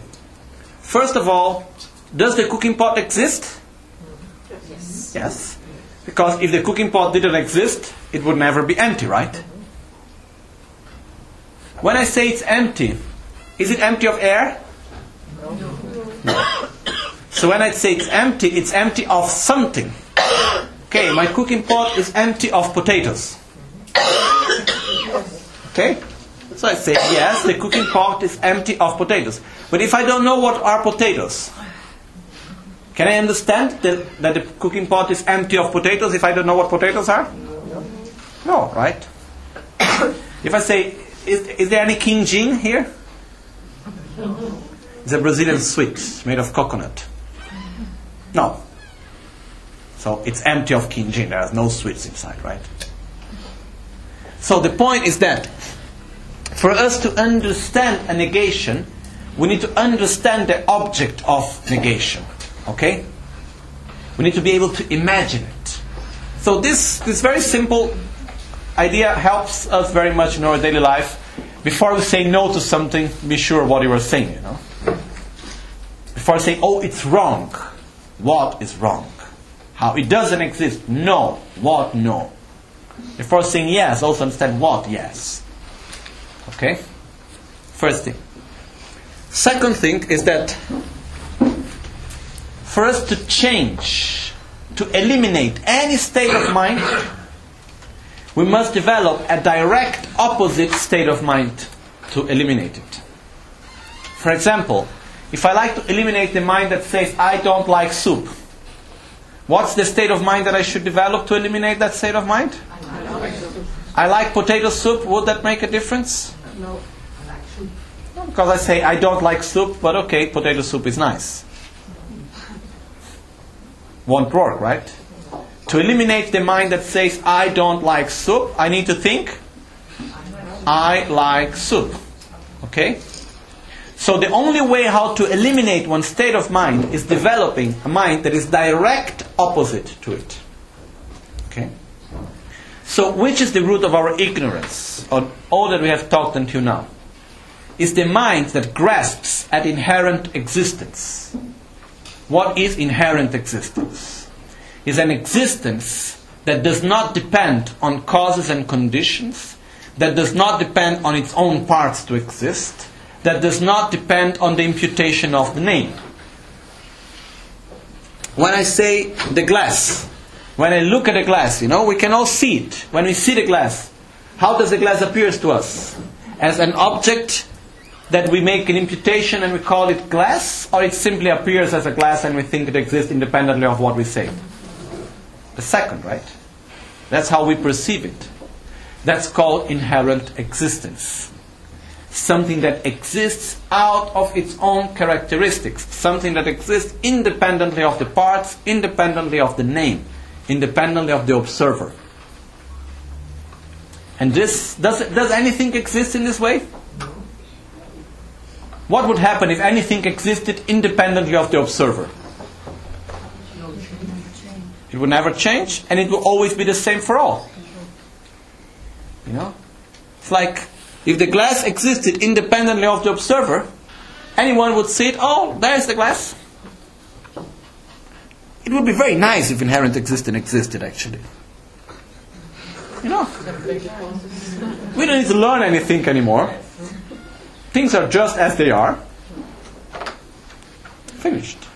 Nothing would change. Everything would always be the same. So what happened is that it depends in which reality you are. No? But the point is that things, nothing exists inherently. Okay? Can we get to that point? We need to go and we need to look. Look for something that has inherent existence. Look for it. Look for anything that exists independently of causes and conditions, independently of its own parts, and independently of the imputation of the name. Look for it. We really need to look for it. Because we believe in it normally. But we cannot find it.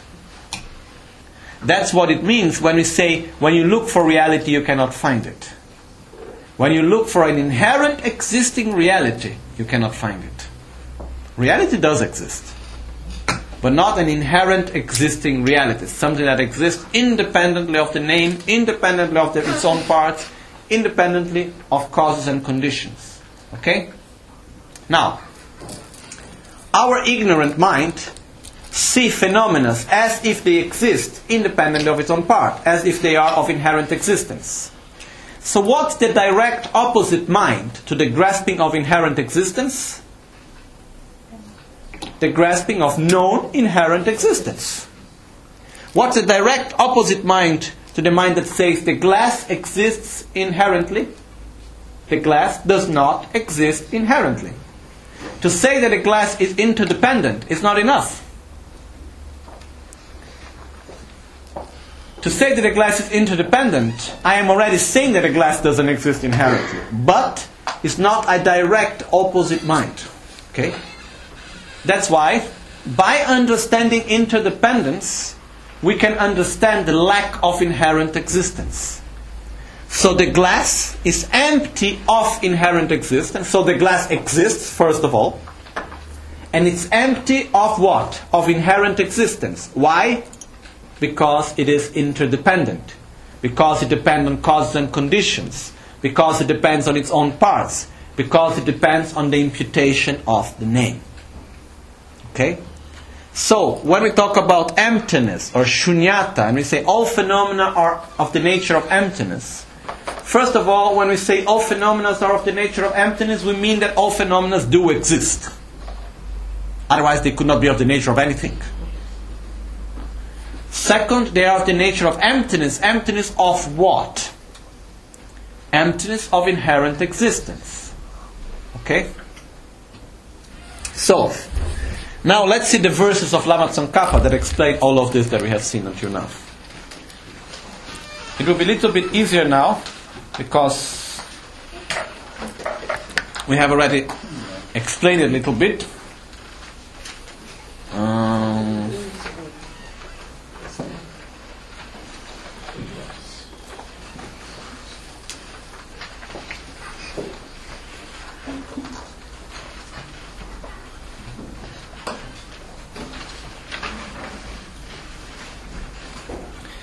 techir tenre tope tabla be. Nelo tope shera mide na nge jun chanchu semla komje kyan sibe tsawa. Chebar minwe pe techir tenre tope tabla be kanshi korde chenam tamche ki gyunde namya luwa me tong shin mikpe teso kanyi kunshi pa tenyi sangye gebe lamla shu. Nawa tenre luwa me pa tang tongpa kelen talwe kowa ni jisi sosor nawa tesin tu tadun tupe gomba tokpa me namshi recho mebar chik chetu tenre milor tongwa tsamni ne.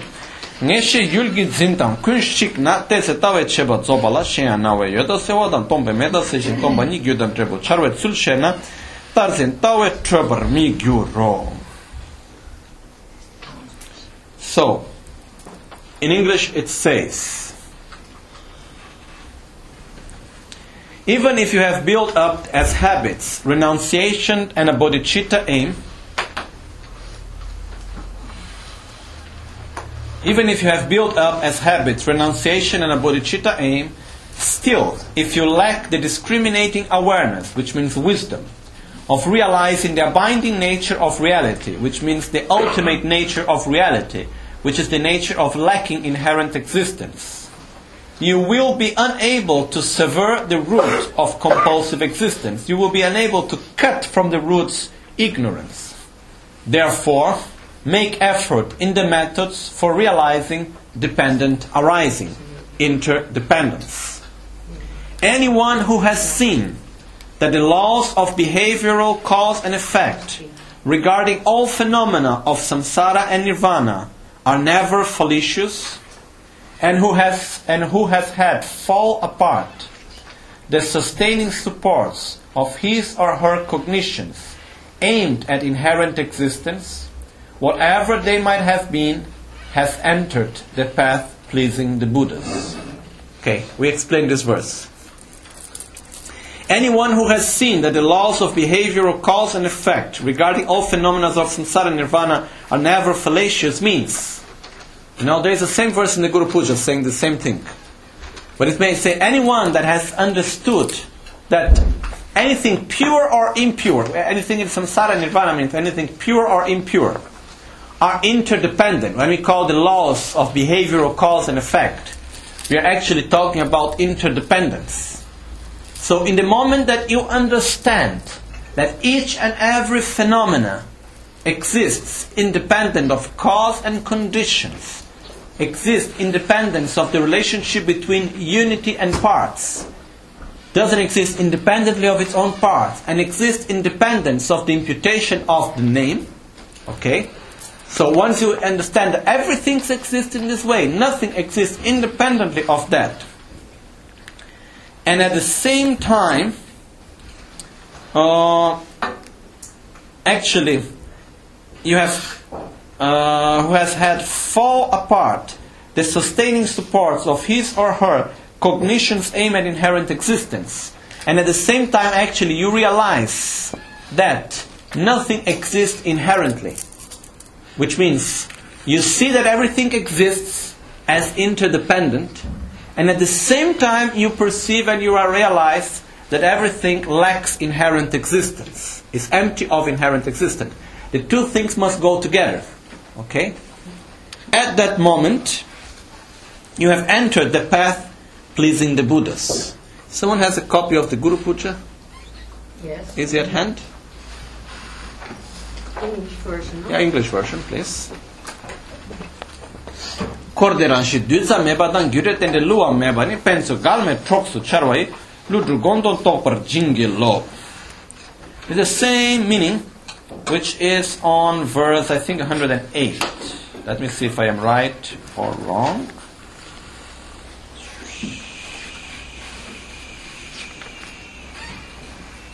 No, I am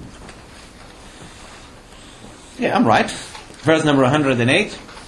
Samsara and nirvana lack even an atom of true existence. What is true existence? Inherent existence. So, anytime that you see in any Buddhist philosophy text, uh, this doesn't exist truly, it means it doesn't exist inherently. Okay?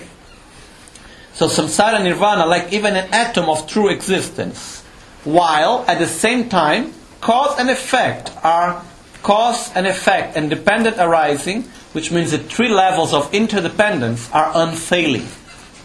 At the same time that all phenomena, pure and impure, lack even an atom of inherent existence, at the same time they are interdependent. They depend on cause and conditions, they depend on their own parts to exist, they depend on the imputation of the name to exist. So at the same time, uh, we seek your blessings to discern the import, the important, the import of Nagarjuna's thought, which is that these two, which are these two? The lack of an atom, the lack of inherent existence, and interdependence of cause and effect. To understand that these two are complementary and not contradictory. Okay? The point here is that why is the mala? Is the mala empty of inherent existence? Yes, Why? because it doesn't exist by itself. Why? Because it is uh, Because it is interdependent. dependent. Because it depends on cause and conditions. The reason why the mala doesn't have any inherent existence is because the mala to exist depend on the imputation of the name and so on. So why does the mala exist as being empty of inherent existence? Because it is interdependent. Why is the mala interdependent? Because it's empty of inherent existence. Okay? One sustains the others. One cannot exist without the other. They are of the same nature. Okay? This is called relative and absolute truth. The lack of inherent existence is called absolute truth. Interdependent is called relative truth. And they are both of actually being the same nature. So as we go on, the text says,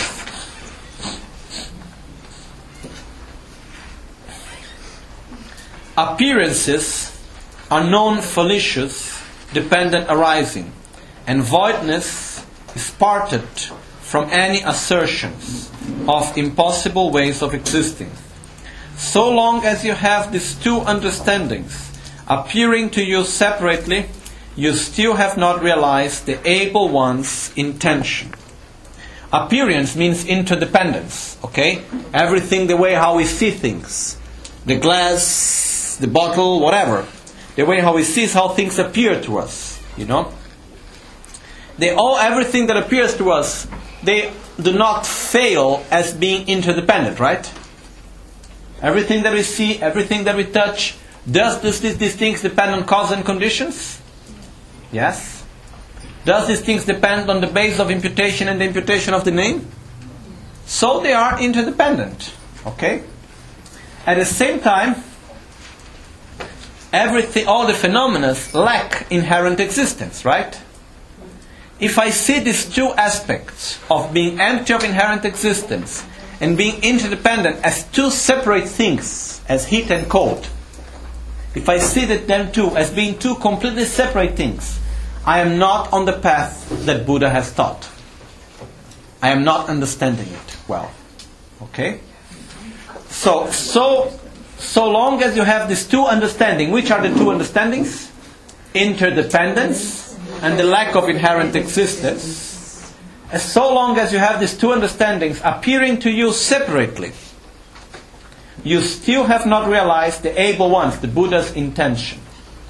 But when, not in alternation, but all together at once, your certitude from the mere sight of non fallacious dependent arising causes all your ways of taking objects as inherently existent to fall apart, you have completed uh, discerning the correct view.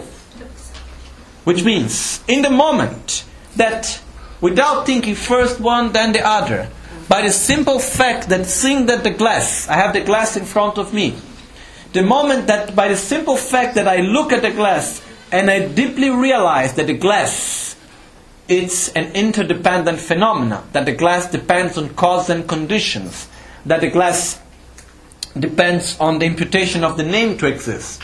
In the moment that I simply understand it deeply, and by that simple understand, by the mere sight of the dependent arising of the interdependence of the glass, I can actually understand the lack of inherent existence, at that moment I have realized the correct view of reality. Which means I see something. Why is the glass interdependent? Because it exists. Because it is impermanent. So, in the moment that I see it and I understand, and because the glass exists, because it is impermanent, because it is interdependent, it lacks of inherent existence. So, when you, your certitude from the mere sight of non-fallacious dependent arising causes all your ways of think of taking objects as existing as an inherent existence to fall apart, you have completed discerning the correct view. Further, when you know how appearance eliminates the extreme of existence and voidness eliminates the extreme of non existence, and how voidness dawns as cause and effects, you will never be stolen away by the views that grasp that grasps for extremes. Okay? As I said before, to explain this verse is really in more detail. It takes much longer time. But we can have some, we can at least grasp at its meaning. And it says,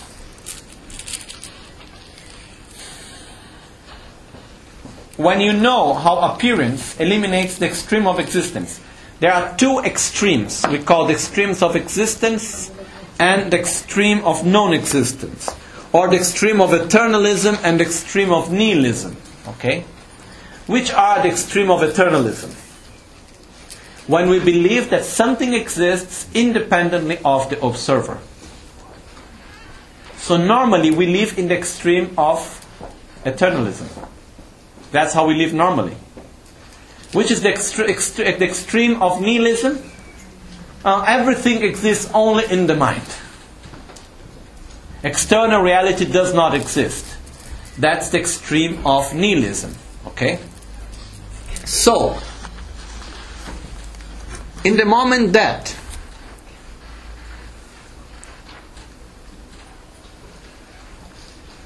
when you know how appearance, which means how things appear to me, which is through interdependence, eliminates the extreme of existence. Why is this glass why does the glass does not exist only by itself? Because it is interdependent, right? Could anything exist only by itself? No. So in the moment that the glass exists and I can touch it and I can see it and I can interact with it, what does that mean? That a glass is interdependent, that a glass doesn't, does not exist only by itself. So I get away, I eliminate the extreme of eternalism. The glass does not exist only by itself. Why? Because it exists. Okay? On the other side, when voidness, which means emptiness, eliminates the extreme of non existence, the glass is empty of inherent existence. What does that mean? That the glass to exist depends on the imputation of the name, right? But at the same time, it also means that the glass exists. Okay? When I say that the glass is empty of inherent existence, I am saying that the glass exists, right? So in the moment that I say that a glass is empty of inherent existence, I am eliminating also the extreme of nihilism, where I say that a glass does not exist and it's only a creation of my mind. Okay? So, further, when you know how appearance eliminates the extreme of existence and voidness eliminates the extreme of non existence, and how voidness dawns as cause and effect, which means emptiness and interdependence are of the same nature. One does not exist independently of the other, are like two sides of the same coin. It's like if I take this paper. Is this side of the paper the same as this other side? They are different, right? Does one side exist independently of the other? No. No. Can I take away one side and keep the other? No. No. So they are of the same nature but of different appearance. Okay? When we say that something is of the same nature, it means that one cannot exist without the other. That's why they are of the same nature. And they are of different appearance because we perceive them in different ways. Is emptiness the same thing as interdependence? No. One thing is the fact that it does depend on causes and conditions. The other thing is the simple lack of, in, of inherent existence. But one does not exist without the other. Interdependence is one thing, emptiness is another thing. But one does not exist without the other. They are complementary one to each other. Okay?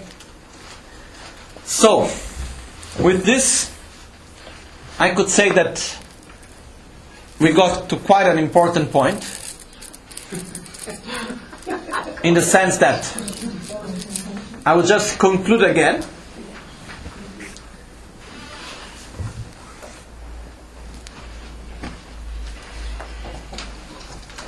The doubt that I had, that I said that I, for a long time, for two years, I was questioning and I couldn't get any answer, was that my question was okay, phenomena exists only on the based on the imputation of the name.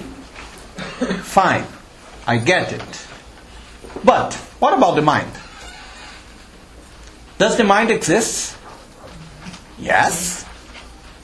So if the mind exists, it is a phenomena, so it should also exist on the basis of the imputation of the name, right? Who is giving the imputation of the name to the mind? Or is the mind itself? Or is some another mind? Or is my mind or is someone else, right? No other choice. If it's my mind, okay, I can have different levels of my own mind. Have one mind that imputates the other mind, and that mind that is imputed to the mind. Who perceives it? Yeah, it goes on. And then I go into infinite, so not working. If it's someone else's mind, they need to perceive my mind so that my mind exists. Hmm. It doesn't fit also so well. Also because it means that I need to be in a place where someone has clairvoyance to see my mind. So, and this was my question, and I stayed with, I stick with this question for two years, and even more maybe. But it was like, and I was questioning and making debates, and I simply couldn't get an answer. Then one day, suddenly, I was studying in Tibet the text called Uma uh, Jukpa Gomba Rapsel, which is the clear explanation of the entering into the middle way, written by Lama Tsongkhapa. And there is one part by the end of it where it explains the reason why uh, this, this how is how they call Ranrik, the self-cognition mind doesn't exist. Okay, it doesn't matter which is the part where he was talking about. The point is that what it explains is that it says, for example, I have this mountain and that mountain. Okay, let's say this house and that house. Okay. When I go out of this house and I get into that house, what does that house becomes? This house. This house. And what does this house becomes? That house. That house, right? Based on what does this house exist? As this house. That house. Based on that, right? Yes. Based on what does that house exist? On this house. It's the same thing, big and small. A big Vajra and a small Vajra here in my hand. Is this a small Vajra compared to this one? Yes. So what does make this makes this a small Vajra and makes this a big Vajra? Because there's a bigger one. With a relationship between both of them, right? Then if I take a little tiny Vajra like this, then this becomes Big the big Vajra or the middle Vajra if I put the other one behind between. But the point is that here and there, this house and that house, they are dependent one on the other. Big and small, they depend one on each other. This and that, here and there, depend one on each other to exist. Is that clear? Yes. Okay. In the same way, what happens is that an object perceiver exists. Why? Because there is an object of perception, right? And why does the object of perception exist as an object of perception? Because there is an observer, because there is a perceiver. Okay? So, what does it make when I say that everything exists based on the imputation of the name? The mind. When I say this is a glass, the mind that makes the imputation as a glass, does it exist? What does it was it what what is this mind based on to exist? The glass, the object. So the point is that the mind that makes the imputation doesn't need another mind to impute itself. It's just the object. It needs the object. So it's one creating the other. External reality depends on internal reality. Internal reality depends on external reality. And finally, they're all the same. I cannot distinguish one from the other. Because one cannot exist independently of the other. Okay? This, you know, because otherwise we think, oh, everything depends on mind, but it looks like we have two completely parallel realities. Dualistic view. Internal reality, external reality. And finally, the actual thing is that the glass exists, yes. Why? Because there is the observer. Why is there the observer of the glass? Because there is a glass. Otherwise, the observer would never exist. And one depends on the other. You know? And some of us may ask, who came first? The egg or the chicken, no? Together. There is nothing, nothing can exist before. What makes reality? The union of object of perception and perception. The very right definition in Buddhist philosophy of phenomena and of mind already tells us this. This is it's very nice because when we do when we learn Buddhist philosophy, these are the first things that we learn. Definition of, of, of phenomena, object of perception. Sheja. Shebarchawe yul. Object of perception. That's a phenomenon. Anything that can be perceived exists. On the other side, the definition of mind, salshin rikpa, that that is clear and cognitive. It's cognitive because it has always an object of perception. So the mind to exist needs to perceive something. At the same time, something to exist needs to be perceived. So what makes the mind to exist as a perceiver? The object of perception and vice versa. Okay? Now, when I understood this, I said it's quite clear, no? But for me to get there, it took a long time. You know? The point that I said before today, at the very beginning, I said this is not something that we learn one day and that's enough. We need to think again and again, and we can go deeper and deeper and deeper and deeper, but it will help us to change the way how we relate to everyday life. Okay? So now, let's see the last verse of the three main aspects of the path.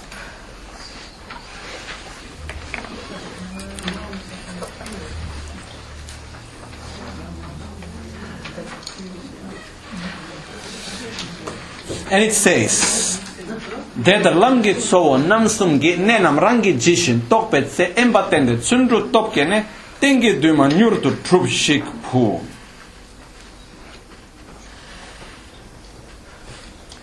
When you have understood the points of the three principal aspects of the path as they are, rely on solitude, and by generating the powerful, the power of joyful perseverance, quickly realize, my son, your immemorial goal. Which means, when you have understood within yourself what is renunciation, when you have felt in your heart that you cannot anymore depend your happiness upon material things, upon pleasure of your senses, upon recognition of your image, when you have deeply realized that you need to change your inner attitudes for you to be able to be satisfied and happy. This is you, Lama Tsongkhapa, telling us. Not me telling you, okay? So when you realize, otherwise looks like I am here, you are there. We are together. Because this is Lama Tsongkhapa telling us. So Lama Tsongkhapa tell us when you realize that actually, you know, the way how we live until now is not enough. When you, ri- when you realize that simply projecting your happiness in material things, in sensual pleasures, in recognition of the image, is a great illusion. That this life is very short compared to the whole of existence. When you realize that you are going to die at any moment, but something will continue and you must care, you must take care of what continues.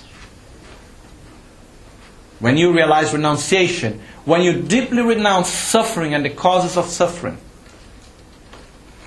when you realize renunciation, when you realize that actually it's not enough just to think about yourself, but you can actually make your mind and your heart much larger think about everyone. And it will make you much more satisfied and happy. And then when you realize that actually to be able to help others, which is the greatest thing that we can do, we need to develop ourselves. When you realize that you need to develop your own qualities, you need to eliminate your own limitations so that you can be of benefit for others. When you realize bodhicitta, when you realize that things appear to you as if they are of inherent existence, but actually they are not. That you grasp tightly at inherent existence. You, th- you see and you think that things exist just as they appear to you, but actually they are not. Nothing exists independently of the name that you give to them. Nothing exists independently of its own parts. Nothing exists independently of the causes and conditions. When you realize all of this, when you understand all of this, do not keep it as a simple intellectual understanding. Be by yourself. Be in solitude. Solitude doesn't mean only go away of the city. It means the, the most the inner solitude means to eliminate the eight mundane dharmas. Be by yourself. I don't want it doesn't matter what other people think about me. It doesn't matter where I am, what happens. I will meditate on it. Familiarize yourself with it. Think about it again and again and again and again. Until you reach your final imm- uh, immemorable goal, which means you reach enlightenment.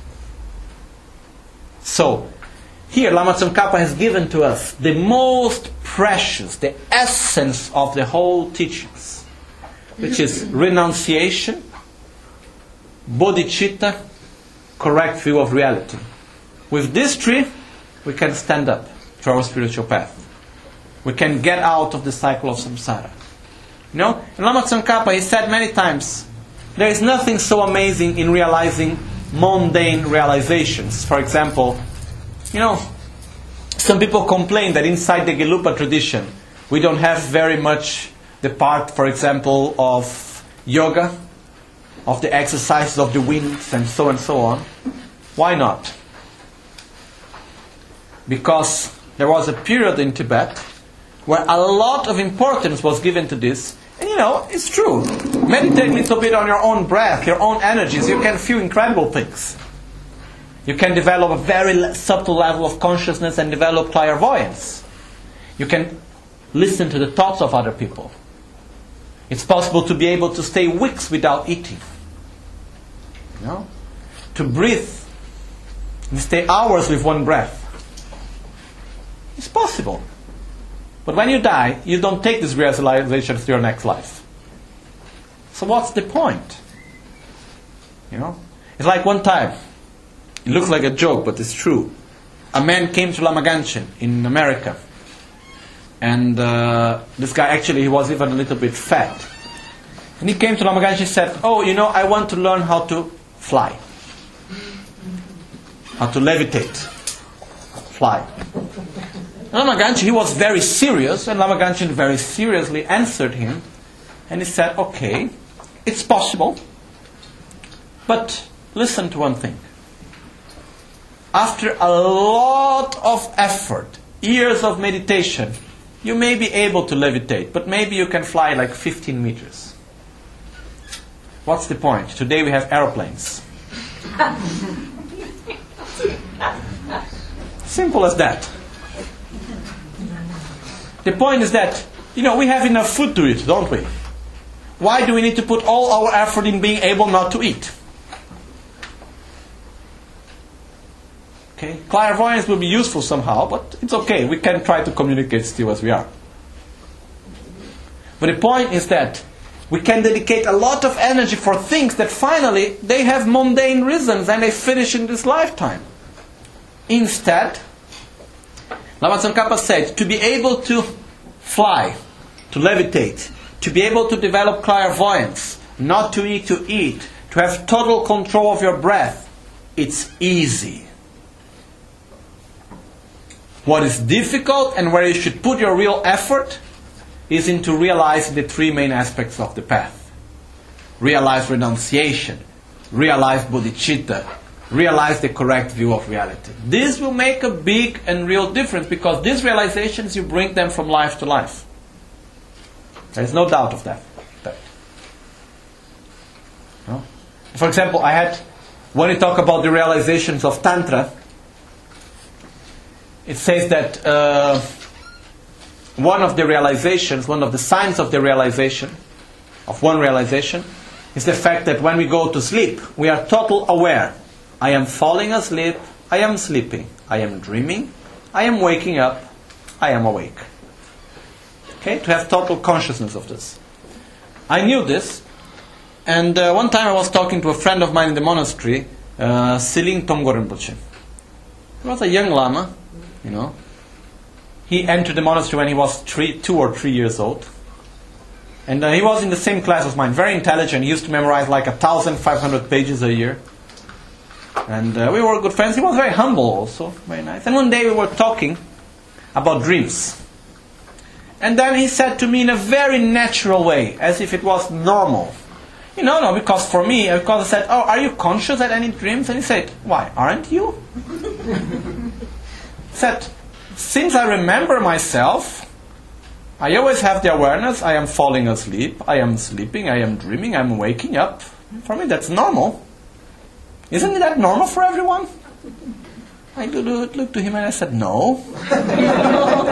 I said, That's very special. Keep it for yourself. Don't even tell too many people about it.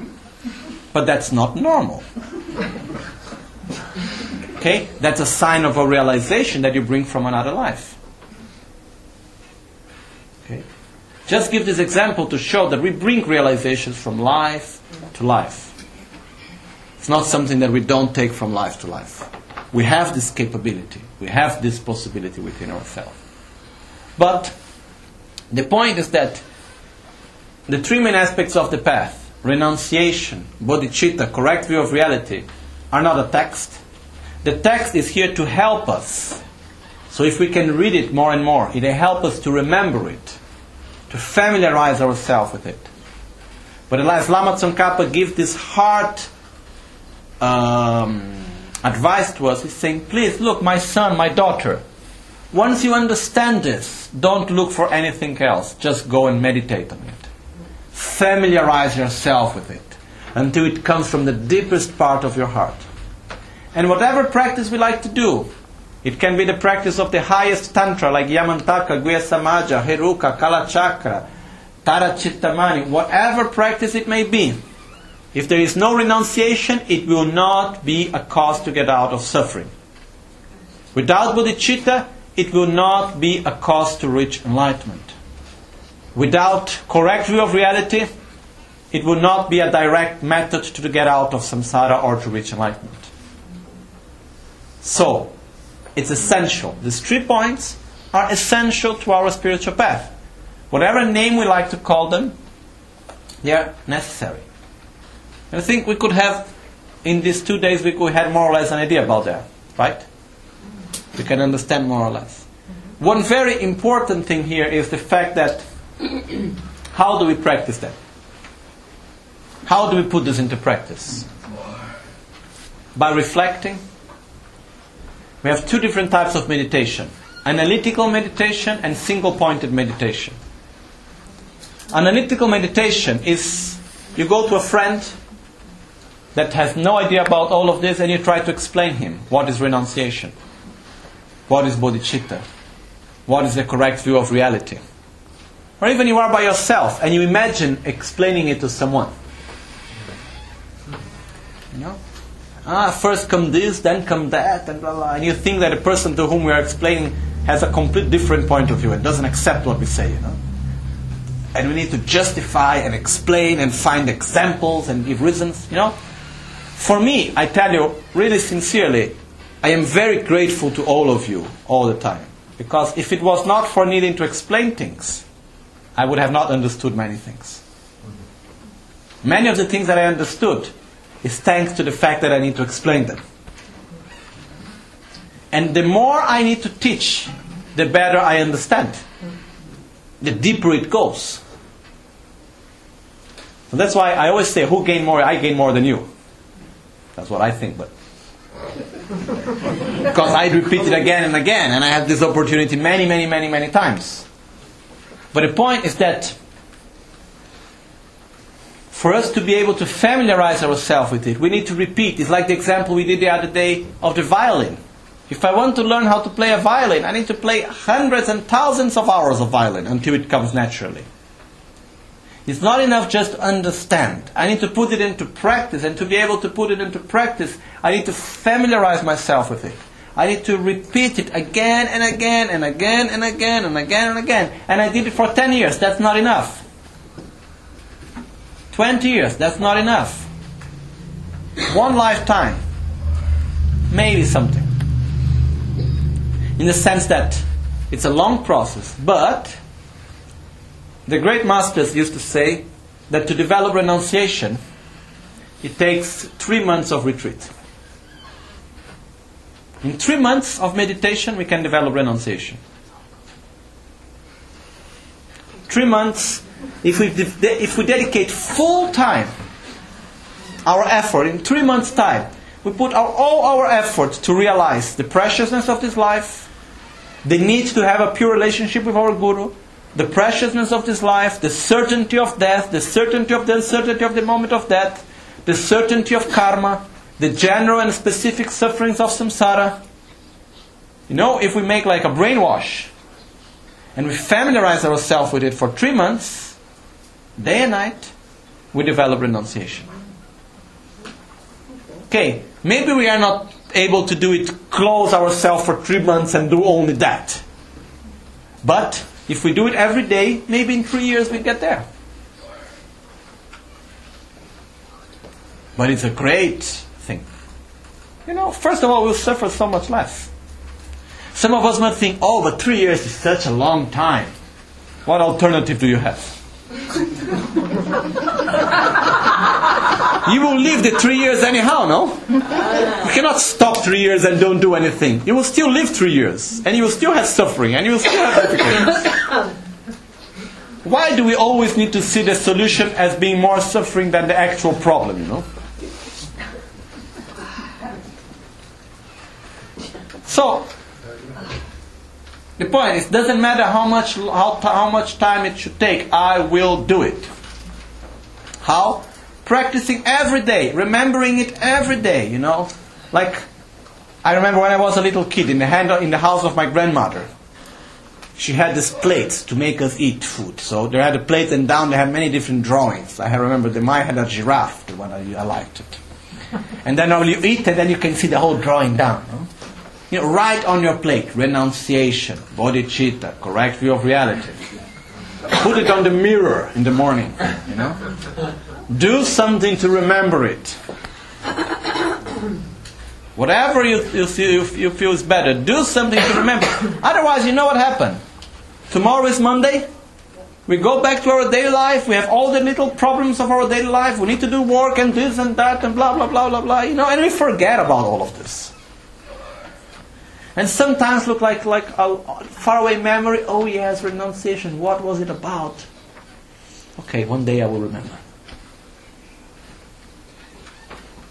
Instead, we need to bring it back to our daily life, to each and every action we do.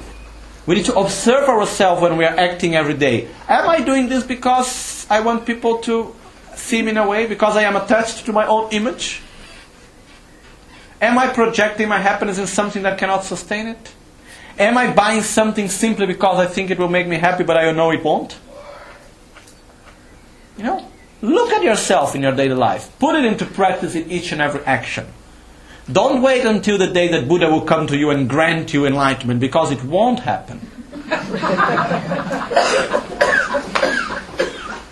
not because he doesn't want, because it's not possible. Because if it would be possible, he would have already done it a long time ago. So remember, we are responsible for ourselves. No one else is. And when it comes to our karma, then we have nothing to do. We need to pay for it, you know. So, better to do something in our everyday life. Observe your mind, observe your actions. Have the courage to look at our own eyes and say, I will change. Doesn't matter. I won't do this anymore. I need to change my attitude. You know? Start changing every day a little bit, loving each day a little bit more other people. Open your mind. First of all, equalizing yourself with others. Try to see that there is no difference between you and others. Try to understand how, how much pride we are, proud we are, how much arrogant we are. When we look at other people, you know, huh, look at this guy, how he's dressed. It's true. Hmm. Or we may think that we may think that we are very special because we are intelligent. Or because we have great knowledge. Some of us are even proud, are even arrogant because we think we are humble. it's true. Some of us are, are, arrogant because we think, okay, I am poor, so I am better than the rich. Why? Because this bunch of rich people that they think they are the best, you know. Look at these very arrogant people. I am better than them. That's arrogance. Some of us may look to businessmen or to people working very hard there in the stock market and say, Look at these poor people running after money. I am a spiritual person. I am better than them. That's arrogance. Remember that whoever we look to, there is no difference between us. As we all suffer, we all want to be happy. We all do whatever we do guided by our ignorance. And who am I to say who the other person is or not? How can I know what is really within her, the mind stream of someone else? I don't know. So be humble. It's a great gift that we can make to ourselves. It makes us to relax. And in this humbleness, open your heart to others in your daily life, in the, each and every action.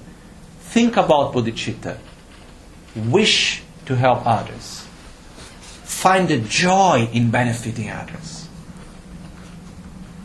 Think about emptiness, about interdependence in your daily life, you know. At least once a day. You are in the car in the middle of the traffic. Look at the car in front of you and try to explain to yourself why is the car interdependent? Why is the whole traffic system interdependent, you know? Which are the parts that compose it? Does it exist independently of the name? Look at it. Explain it.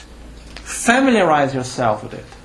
Until a point where you see something and you see the interdependence in it. You don't need any long explanation for it. Okay? But the point is practice. Find your way out. Just do it. Do not wait until the day where you will be the great scholar and you will be the great practitioner. We are here to practice. Sometimes, you know, I think maybe I am wrong. Most probably, maybe I am wrong. But I have this feeling that this attitude that we have of feeling that I am no one, I cannot do anything, you know, all these are things are for great practitioners. Very often, this comes a little bit from our Christian Jewish culture, in which there is this basis in which we put, okay, Jesus Christ, God, everything up there, I am nothing, I am just a sinner. Seeing ourselves as like little bit someone nothing there, incapable. I'm not saying that Christian religion is like that, okay? But that's like a side effect that I see sometimes in society. The point is that I think that the Christian path is a wonderful path if you follow in the right way. But my point is, we should actually feel proud of ourselves. I can do it. Like Geshe Ben Kungel used to do, you know. Geshe Ben Kungel, he used to have behind his bed, where he was sitting the whole day, one big piece of wood, which was like a weapon that the nomads used to fight. Let's imagine a sword, okay? So he was alone, and sometimes he would take this like sword and he would go and say, Come here, then I'm ready to fight to you. Huh? You think you are smart? Look, I am stronger than you, huh? Alone. No one there. What is he doing? You know, people would say, What would he do? Before becoming a monk, he was a fighter. He was like a thief before that. Okay? But when, he was sitting there, when he saw that his jealousy was coming, go, Oh, jealousy, don't come here. Huh? He would take the sword and say, Oh, jealousy, you know, be ready. I'm ready to fight you. I'm stronger than you. Don't come nearby me. You'll see, huh? He was putting, Okay, I am strong. I can do it. This in Bodhisattva Charyavatara is called the positive pride. Is to feel our strength. I have the knowledge. I understood renunciation, bodhicitta, correct your reality. I can do it. I have the means to do it. And I will do it. I am doing it now, right now. I have the strength to eliminate my anger and jealousy and my illusion of happiness of what cannot sustain it. I have the strength and I will do it every day in every action that I do. And I can get by the end of the day. And in material way, everything could have just been the same. I did the same things as every day, but internally I was able to do one step more, and I am so happy about it.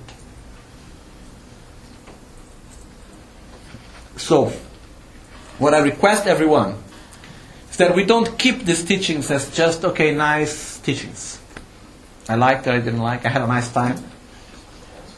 Okay, wonderful. But we didn't gather here to have a nice time.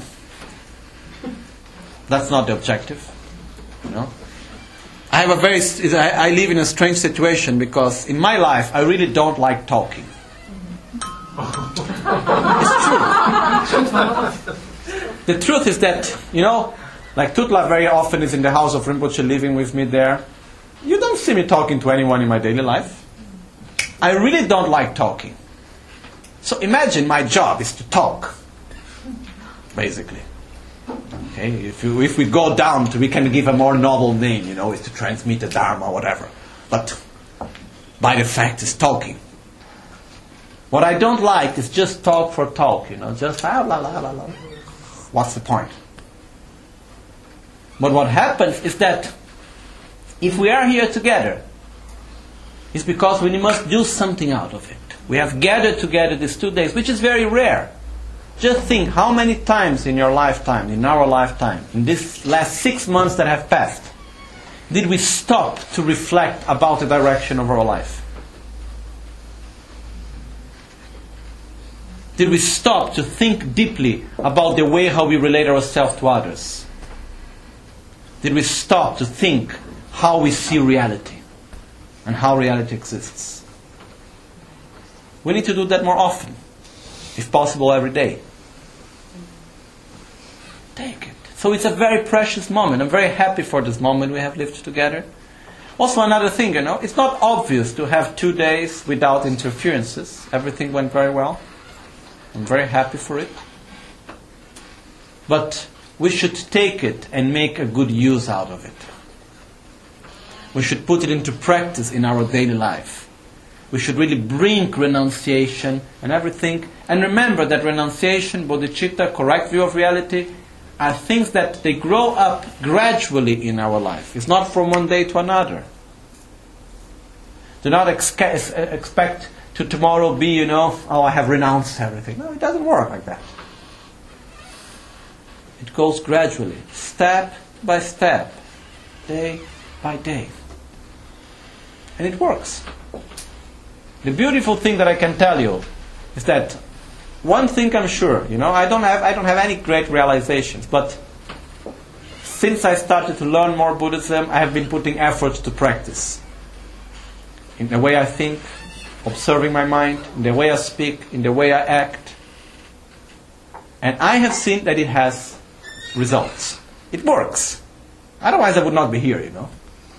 I love so I like to do many other things. You know, it's not only Buddhism I like, but the reason why I teach Buddhism, the reason why I like it, because it works.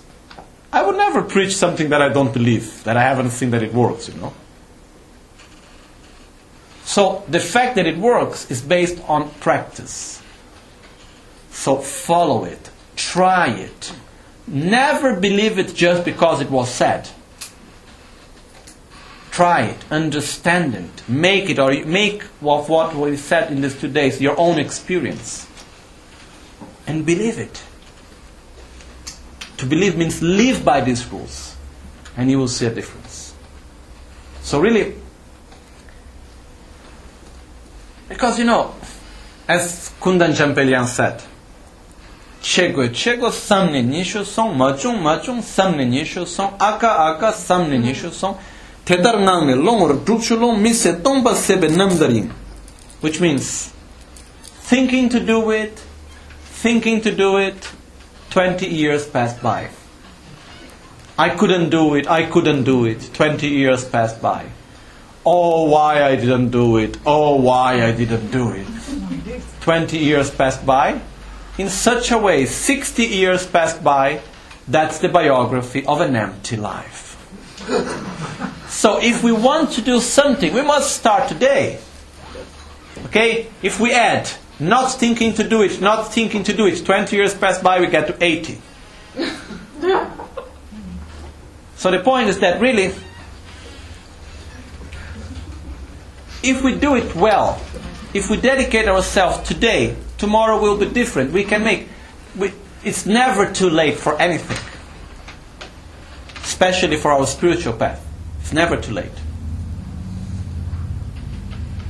So, if you think something is of benefit, please do it.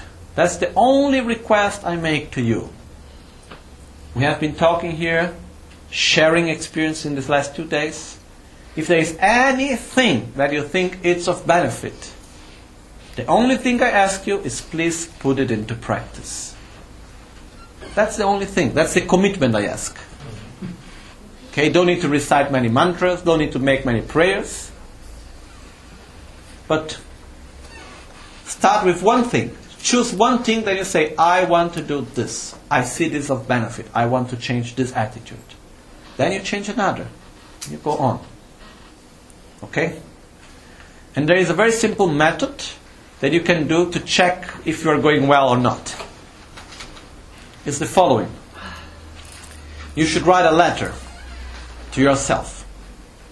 But imagining that you're writing a letter to someone that you don't know, that have no idea who you are. So we are writing this letter to this person that don't know us.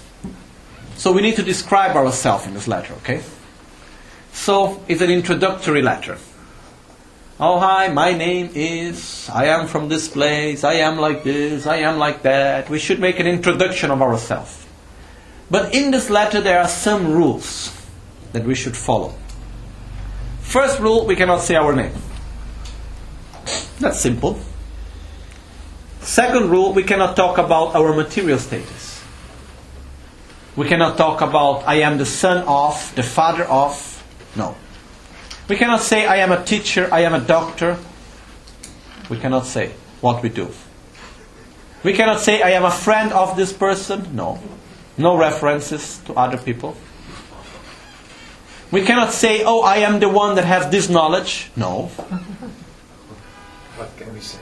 We cannot say anything related to my. I mean, we cannot say I am the owner of this or that. You know, we can say, you know, I am that person that when say something and people don't listen gets very nervous. I am that person that when helps someone and the benefit happens, it's incredibly happy. I am that person that creates so much expectation on each and every day that constantly suffer because things are not as I think they should be. We talk about our inner attitudes. Okay?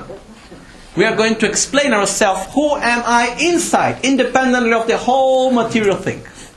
And we should imagine that the person who will get this letter, if this person is clairvoyant, that can see us, be, be, be, uh, how to say, over our body, besides our body, this person can recognize us in the middle of millions of people. So we go there and we describe ourselves, and we will see in this description that there will be incoherences. There will be things that they will not fit to each other. And that's okay because we are incoherent inside also. And you write this letter down by hand, not in the computer. Because it makes some difference there. Write down. We finish the letter, close the letter. Don't show to anyone. Keep it after six months, write another letter. You write another letter after six months. When you finish to write the letter, open the last one, read it. Then you read the new one. And then you see the difference. What has changed in you in the six months? Close both. After six months, write another letter and read the last one. And there will be a point where you have like five letters behind. And you read the letter and you see the one now and you see how much difference there is. And you see, oh, I have changed. Ah, this attitude is still the same. But oh, I'm better in this. I have changed in that. We need to be able to find a way how to know ourselves better. We all think that we know ourselves, but that's not true. It's not easy to know ourselves. So, so this is a very simple method for us to try to know ourselves better, to know if we are doing, if we are advancing or not in our own path. Mm-hmm. Okay, simple, not so easy. In the beginning, as we go on, it gets easier because it's difficult in the beginning because as we said, oh, what can we say about ourselves? You know, it's normal because we are not used to see ourselves from this perspective. So we should start to see ourselves from the inner perspective. And it would make a big difference. Okay? So as a request to you, please, if there is anything you think is of benefit, please do something with it. Okay? I'm very happy of these two days. I'm very grateful to all of you to have come here from nearby, from far away. And uh, I'm very happy that we were able this time to join together the group from Holland and Germany. It's very good that all of you can understand my English because it's easier, no? When they asked me, "Oh, are we going to have translation?" I said, "If we need, sure." But the point is that if we do translation, it means I could have said half of what I said now, no? So I'm very happy that we could go in this way, and. Uh, I think that's all. I just like to remember to all of you that now in July, next week actually, there will be in Albagnano the course that we do every year of summer. And uh, most probably, you know, because Lama Gangchen likes always changing things, as everything is impermanent. he simply accepts it in the most simple and spontaneous way. But most probably, I should be giving teachings in the morning. We do, like we did yesterday, the Guru Puja with the guided meditation. Then we should do teachings on the Bodhisattva Charyavatara, which is the text which is called Guide, the, uh, Guide to the Lifestyle of a Bodhisattva. Uh, then we do this text for I should be giving the meditation and the teachings more or less from 9.30 to 1, more or less. Then in the afternoon there should be Lama Caroline and Lama Gangchen giving initiations. And uh, then after in the evening there should be after lunch the end of the Guru Puja. So that's more or less how it should go from the 2nd of July till the 24th of July. Okay? So we have uh, around three weeks time. And uh, in between there will be the uh, Lama Gangchen's birthday and everything else. But uh, that's mainly what the course should be. And uh, everyone is very, very welcome. Even if you can come for 10 days, one week, two days, it doesn't matter. You are all very welcome. Okay? And after that, there is the trip to Tibet with Lama Gangchen and me. Everyone is very welcome to come to Tibet also for a pilgrimage. Uh, actually, there is not much time left to decide if anyone would like to come. It's like for yesterday, but it's still possible, I believe. And that's all. I would go to Tibet, and uh, I stayed more or less one month until the 20th of August with the group. Then I stayed in Tibet to study. Also, because actually I finished to study the main subjects that I wanted to study, but my teacher is still alive in Tibet. He's very quite old. He's now not so old, but still in good health. Now he's 77, I think. And but he's still in good health and there, and the conditions are there. So I'm going there to learn more. Another three months to study there, and then I should be back by December, by end mid-November. And then in December there is again the course in Albagnano winter course where everyone is welcome. Okay, so I think that's all. Lama Gangchen is now in Brazil. Actually, we are uh, not yet started, but the whole part of project, pro- making the project, and uh, make, making all the preparation is done. We should start now to build one stupa in Brazil. Actually, there is a friend of ours that he'd say, "Okay, I like to build a stupa." We said, "Okay." So we have all the knowledge that, and uh, project, making the project and so on, and he's giving the material conditions to do it and it should be like Borobudur in Indonesia, but half of the size. So 62 meters by 62 meters, which is already quite big. So, first idea of Lama Gangchen was 124 by 124. It's just that Borobudur. But when we were checking at the budget, we came down to 62. So, uh, once this stupa would be ready, everybody is very welcome. So we should also make our prayers that this should happen in the best way as possible. So now we make our dedications. Huh? Okay? So most of all, we should dedicate that we must be able to practice the three main aspects of the path. That should, we should be able to integrate it into our daily life. Okay? For the benefit of all.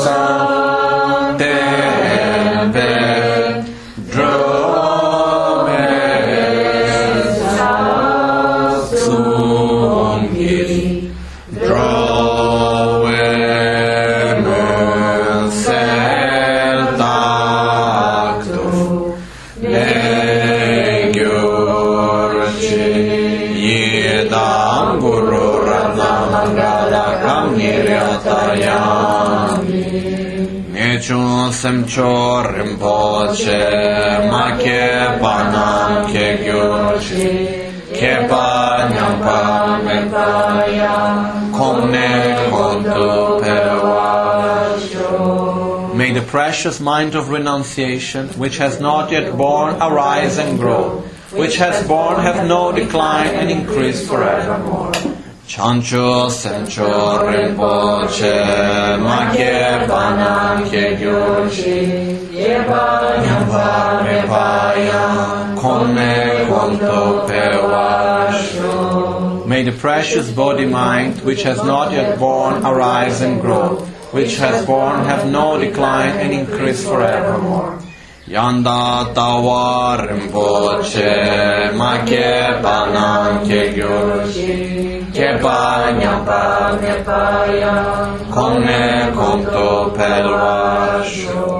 May the precious correct view of reality, which has not yet born, arise and grow, which has born have no decline and increase forevermore. Kewa kunto yanda lama dan drame cheki pela chechi sada lamge yenter dorje change kopan yurdosh gewadi yurdo da lama sange trupyorne drowa chikyam malupa teyi sala köparsh Nimo de